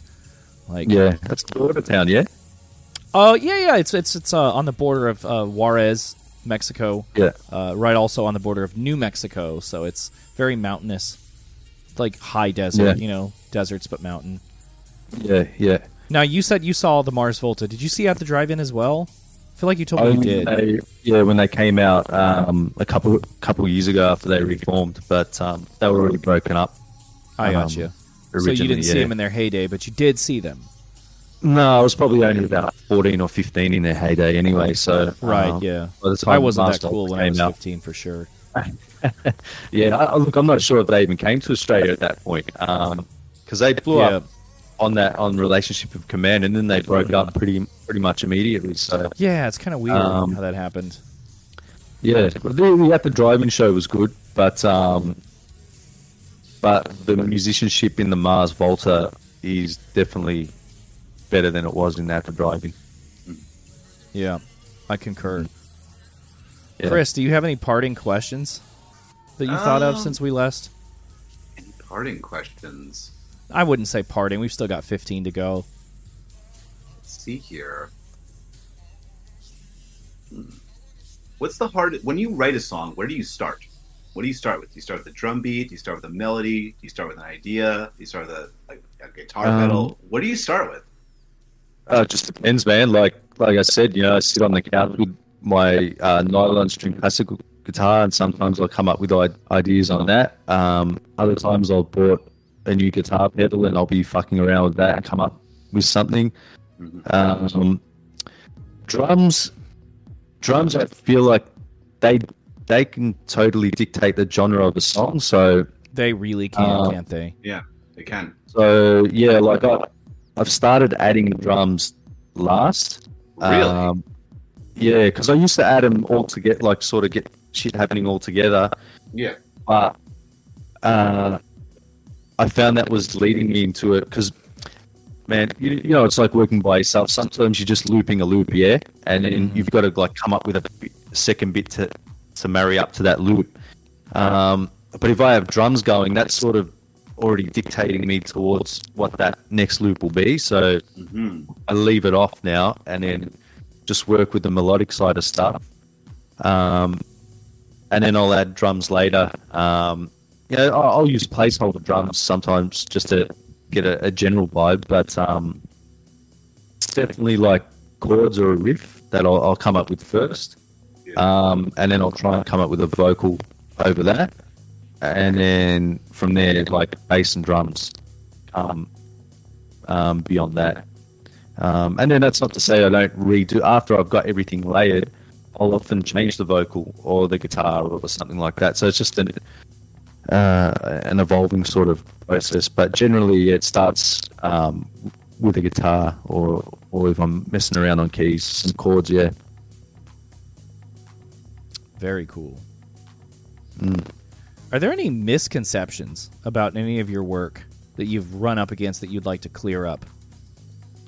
Um, no, not really. Like I, I think some people think I've read like uh, they think all of surfing sampled, but uh, it's not. Um, uh, no, man. Like people can say what they want. I don't really care. Like, Right. um, yeah, doesn't phase me. Good man. Yeah. Is there anything that artists do particularly that kind of gets under your skin? Um, no, anyone can do what they want, man. Like I'm not gonna tell people they can or can't. The chillest yeah. man in vaporwave. Look, I I think one thing we have to learn down here in Australia is probably to, uh, for lack of a better term, like to sell ourselves. You guys are really good at um, promoting yourselves in America or being, you know, overtly. Uh, oh man, what's- we're we're so understated here, Like and I not think trying to we're use the word pushy, but pushy. well, yeah, but I think it works against us as Australians. Like it's part of our culture to be more like reserved with that sort of stuff. But Yeah. um, America, man, I found like it's sort of dog eat dog to an extent where you've got to be like you guys are, you know, hungry for that sort of. Um, yeah, I'm generalizing, but you know, like you get in an Uber in LA and um, first question is, oh, so what do you do? and everyone's trying to size you up and see how they can sort of sort of use you or whatever. Um, but uh, yeah, I wouldn't say it gets under my skin, but I think maybe gets under my skin that we're not um, competing at, at that sort of. Because let's face it, like you know, like we, it would be handy to make some money out of your hobby, so you can Yeah. do that hobby full time. Yeah, like that's what we all sort of, you know, not to be millionaires and live in mansions or anything. If I could sustain a living off music, that'd be like, you know, on an average wage, I'd be wrapped with that, like that. Mm-hmm. Um, so you know, probably uh, we need to sell ourselves better in that Yeah, I mean- regard. like, Kama Trege says, yeah. So LA probably is the, the most extreme example of that in America, also. yeah, Yeah, That- yeah, that definitely, is the- like- the- no, we we didn't get that vibe anywhere else. Um, yeah, it's just like you're hopping in Ubers in the tourist areas in Hollywood and Beverly Hills and stuff like. Yeah, Mm-hmm. it is what it is. But um, uh, no, definitely not in in the other places, man. Well, I think Yeah, you're. I think you're right, though. Still, for the most part, but uh, LA's definitely like that. Is like if you are going to get a representation of that attitude, you, that's the right place for it. Oh man, like next time I'm coming to America, I'm I'm flying into Dallas. I'm just bypassing LA altogether because I'm I've had enough of it. To be honest, like I, I'll just bypass and go somewhere else. New York, Man, I, I love LA New York, gets man. so York. much hate. I love LA, dude. I don't but know, get man. it. It just doesn't doesn't do it for me. I, I much prefer New York. You and a lot of people. See, New York to me was fun, but it was overwhelming. It's definitely Uh, more nav. I mean, not navigable, but it's like you don't need a car to do New York Yeah. City. No, no, it's, it's do in LA. So, subway's great. Yeah, LA. I was we were just picking up those little scooters that were on the side of the road. Oh sort yeah, of the zooming lines. around on them. Yeah. Yeah. yeah, they were handy. But um, I looked. The weather's great in LA. You can't fault the weather, but um, yeah, I don't know. Just some some people love it and some people don't. You I'm should check out Chicago, dog. I love Chicago. Yeah, one day, one Yeah. day I'd, I'd like to. If get you there, liked yeah. New York City, I think you'll like Chicago. It's like I feel like it's a more manageable New York City. Sorry, that's my dog. Um, yeah, no, I I definitely look. I I actually want to go back to Philly because we only got to go there overnight, and um, Yeah. and Me too. I would barely like got to, go see Philly. see anything around there. So, um, hang on, guys. Sorry. LMAO, his dog's acting up. oh man, Yeah, I had the fucking postman just sitting there for some some reason, Oh, reason. no so way. the dog was losing it. Yeah. damn. Uh, hey, come here. Um, yeah, man. Look, I, I want to go everywhere in America at some point, but um, it's such a huge country, and like, Yeah. you know, um, yeah, even New York. I've been there like three times now, and it's uh, I haven't seen like probably three quarters of it. Yeah, I So- mean, I've only been to like Brooklyn and Queens. That was it, and it was like Yeah, just for Electronicon three. yeah. No, it's definitely a cool city. Um, hey, uh, Freddie, come here. Here, What's your dog's name? Freddie. Freddie. Can you see him? Uh, don't he's know a little off frame. Yeah. Of course, right now you look like those people in like crime shows where they don't want their identity to be known, so they're all blacked out. Yeah. Yeah, our space is uh, north, and the sun goes across that way. So in Yeah. the shutters, uh, I can't avoid it in this room, but um, it happens. yeah, it happens. Yeah. Right. How do you Yeah. feel about the concept of separating art from the artist? Um, like, in terms of like if you like their music or whatever, and disagree with them on moral values or something like that. Right. Can you do that? Um, do you think it's necessary, etc.?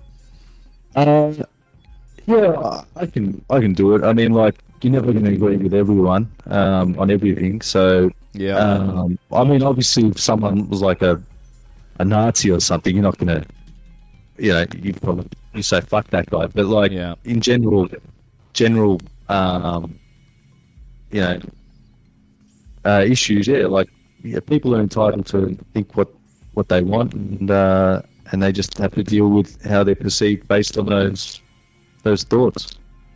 Yeah, I can I can separate it. Yep. yeah. Are there there? I guess there's acts that probably at least once you found that you went, I can't support that anymore. And then, Um. Oh man, I, I have to think about. It. Look, I, I find some of it, particularly bigger artists, I find a little bit hypocritical. You know, Yeah. like Rage Against the Machine, for inst- instance. You know, they they always push the socialism thing, but then you've got Tommy Morello um, selling masterclasses online and stuff. You know, like yeah, uh, are you uh, are you a socialist or are you not? You know, are you just Yeah. doing it doing it to push to a certain market? So, I look, I don't really care. People can think, have their own views or, or whatever, but um, just the the hypocrisy annoys me a little bit. I feel that. Yeah, I mean everybody's got to eat. If we're operating No. under a capitalist system, you you know you you got to do what you got to do. Exactly. But I agree. Yeah, yeah, hundred percent. Do you prefer slow or fast music, or like loud or quiet music? Oh, it depends, man. Like you, you're not going to have quiet punk music, so True. you know you need loud, fast punk May I music. and- introduce you to Dream Punk? yeah, yeah, touche. Um, no, look, I, I- it's all mood dependent, isn't it? So, um, you know, if uh, I won't listen to music based on the mood I'm in, I'll Okay. put so- something on and then sort of let that try and dictate my mood. So you know, if I'm, if I'm in a bad mood, I'll put something on that makes me happy. Not I won't listen to sad music or whatever. Yeah. I got you. Uh, no Slowdive when you're um, sad. No, no, no. I mean, there's some music that just puts you to sleep in, in general, but um, yeah, like yeah, it's all it's all subjective depending on, Do you on what you're going enjoy? Do you enjoy like minimalist music, like like drone or ambient music, or do you prefer your music to be a little more active, or do you appreciate both? Um, uh, look, I, I prefer music with lyrical content if I'm Okay. picking one. Um, oh, look at look something atmospheric and ambient. If it's got like a sort of captivating melodical thing, that Mhm. that'll get me. But if it's more like the rhythmic based ones, where it's a lot of like you know, like a drone with a drum machine or something, then Okay. I'll, to be honest, I'll just, yeah, I'll just turn it off. Like it doesn't do it for me. Yeah. Yeah. Oh man, it's good to know. yeah. Well, we're down to five minutes, boys. Um, as as you know, um, Skelly, we obviously have the shout out section of the night, um, and then Chris and I will go after you. But uh, we want to give you the floor to say anything you like as far as self promotion, shout outs, uh, anything really that you'd like to let us in the audience know. Um, all right. Well, first of all, shout out to you two guys uh, for having me. Um,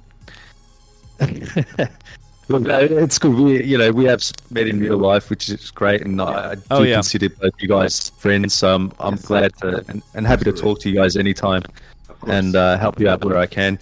Um, and thanks to anyone who's who's come and listened and, and asked questions, and anyone who's ever supported my music in any way. Um, it it really is appreciated. Um, you know, the fact that it is surreal to to think that people do like what you create because you never uh, think that'll happen. Like you just make it, um, you know, and it's it's surreal. People actually like pay money to come and see you or whatever. Like, um, you know, it's uh, it really is appreciated, and um, and I'm happy to you know talk to if anyone's got any questions later on or anything. Hit me up. I'm happy to talk to people about you know gear or music or whatever. Um, nice.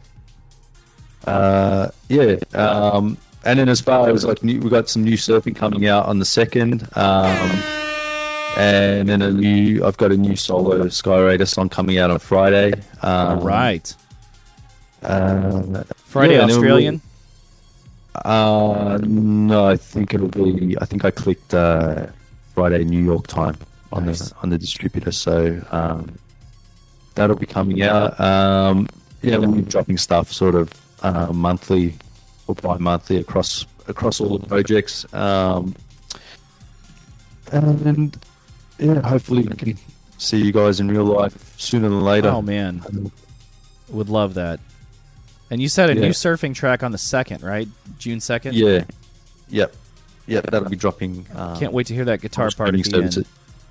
Well, I've built it up now, but um, yeah. so hopefully it's, uh, everyone enjoys that little bit at the end. But um, I think it'll be. I think it came out okay in the end. Um, so yeah, that's. Uh, thanks again for everyone um, tuning in and uh, supporting us. Very cool. Yeah, and if you're listening via um, podcasting services or watching on YouTube, thank you as well. Um, Chris, there you go first. you sure? Yeah. Okay, so obviously, um, I've got uh, the upcoming uh, Midwest Aesthetic show right in uh, July 29, alongside Luxury Elite, Fire-Toolz, Vape Error, Sound Market, and some other people whose names are escaping me. But it's going to be a great time. Very, very excited. Uh, come out to Madison, Wisconsin if you're in the area. Uh, it'll be a hell of a night, a very long, very fun night. Um, got a set coming up on the upcoming Helios 3 event, uh, courtesy of Ming Curry. And I believe Strip Silence is actually working on that as well. Shout out Strip. Um, a good 20 minute cloud rap set. Um, should be good. The Ming Curry liked it, so when he uh, announces that event, hope you guys all turn in. There should be like a lot of people on that lineup, so should be good. And just spent my weekend putting together a 20 minute, uh, kind of like down tempo and deep house set Although it kind of took a left turn because I ended up using uh, a very violent Oneohtrix Point Never track at the end of it. Uh, don't want to spoil the surprise. Um, something from Garden of Delete. That's going to be for an upcoming live stream event as well. Um, don't know how much information I can put out about that, but uh, the person putting that together is in chat. So, yeah, that is your fundraiser. That is correct. Very excited about um, that live stream event because all funds raised will be going towards uh, some sort of LGBTQIA fund. Uh, I think it's I think it's a, like a trans defense type thing. Um, anyways, so got that going on. The Trevor Project. Thank you, Dreaming Diary. That's that's where all the, the donations will be going to. Um, other than that, hoping to play a whole lot of live shows this summer. Book me if you're local. I will drive up to eight and a half hours to play your show. Just saying. If you cover the cost, I'll probably even fly. Um, but yeah, very very excited to have had you on tonight, Leroy. Um, it's been a dream. Uh, And, uh, likewise, guys. Thank you. Oh yeah, um, Skelly, what do you got for us? Uh, the Helios thing as well. I think I just saw Strip Silence telling me to DM him about that. Uh, I will. I will get my set done for you this week, and I'll do the visuals too. But I will DM you also about it, uh, probably today or tomorrow. Just saw that. Uh, aside from that, I'm, I'm, I'm working on music. That's it. You got uh, you got anything coming up as far as um, your um, terminally chill or the side show, the the dark show? Uh, Eclipse. I think the next Eclipse. Eclipse, is in. I always Eclipse forget the name. the- I'm sorry. Uh, the next Eclipse, I think, is at the end of July, and we're doing one in Brooklyn soon as well. I I, believe, but don't have a date for that yet. And uh, nothing yet for Terminally Chill yet, so something soon. I'm sure. Very cool. And when's that new album come out? Me, um, I don't know. when it's done, when it's done. Good answer. it's been rewritten like Pretend you didn't times. hear that. It's been Yeah. rewritten like seven times. I don't know. It's, we're It's gonna be the- good. We're on like the eighth rewrite right now. Don't forget, uh, you can still get copies of uh, Polymath Vampire on Business Casual. Yeah, also featuring uh, Leroy over there. Yeah. That's Yeah, why I that was brought it up. Album making fucking rips. Thank you. Yeah, no problem. All right, so thank you for tuning in, guys. Uh, appreciate you guys. Above all, uh, spending your evening with me, Skelly, and Hawaii 94. Don't forget you can donate if you feel led. All donations go towards equipment upgrades, commissioned art, that sort of thing. Uh, paying people in the community to help us out. Uh, you can follow me and Skelly, or you can just follow all the socials. I'm to go ahead and blast all the commands here. Jump in our Discord server. We just had a game night on Tuesday night. We had like 20, 25 people playing dumbass games, just just rip riffing on stuff all night long. It was super fun. Uh, we argue, we debate, we talk about which fast food places are the shittiest. Jump in the Discord server. Listen to the Spotify official playlist. We've got Beef Ant that just put out an introduction to Philip Glass, along with Frank Javcee and Wa- um, uh, what the fuck is this? I'm, I'm so embarrassed. Um, yeah, yeah, you know, just other people that have been on our show. We got we got playlists. We got our official playlist. Whitewoods, damn it. All right, um, join us in two weeks, uh, same time, same place, 9 p.m. Eastern time on the 5th of June. Uh, the guest is undecided, so you're just gonna have to keep your ear to the ground. And of course, follow us on social media. Please watch us on YouTube. Check us out on Spotify, Apple Music, Audible, Amazon, uh, and give Hawaii 94 your money. Buy his albums. Yes. I think All right. uh, I think you can get it for free now. Yeah, True. Oh, and of course, Stream it. I believe the believe the next Neon Nights is tomorrow night. So show up at uh, Neon Nights, Lux's show. Have an awesome night, everybody, and we'll see you in two weeks. Bye. Thanks, guys. Bye.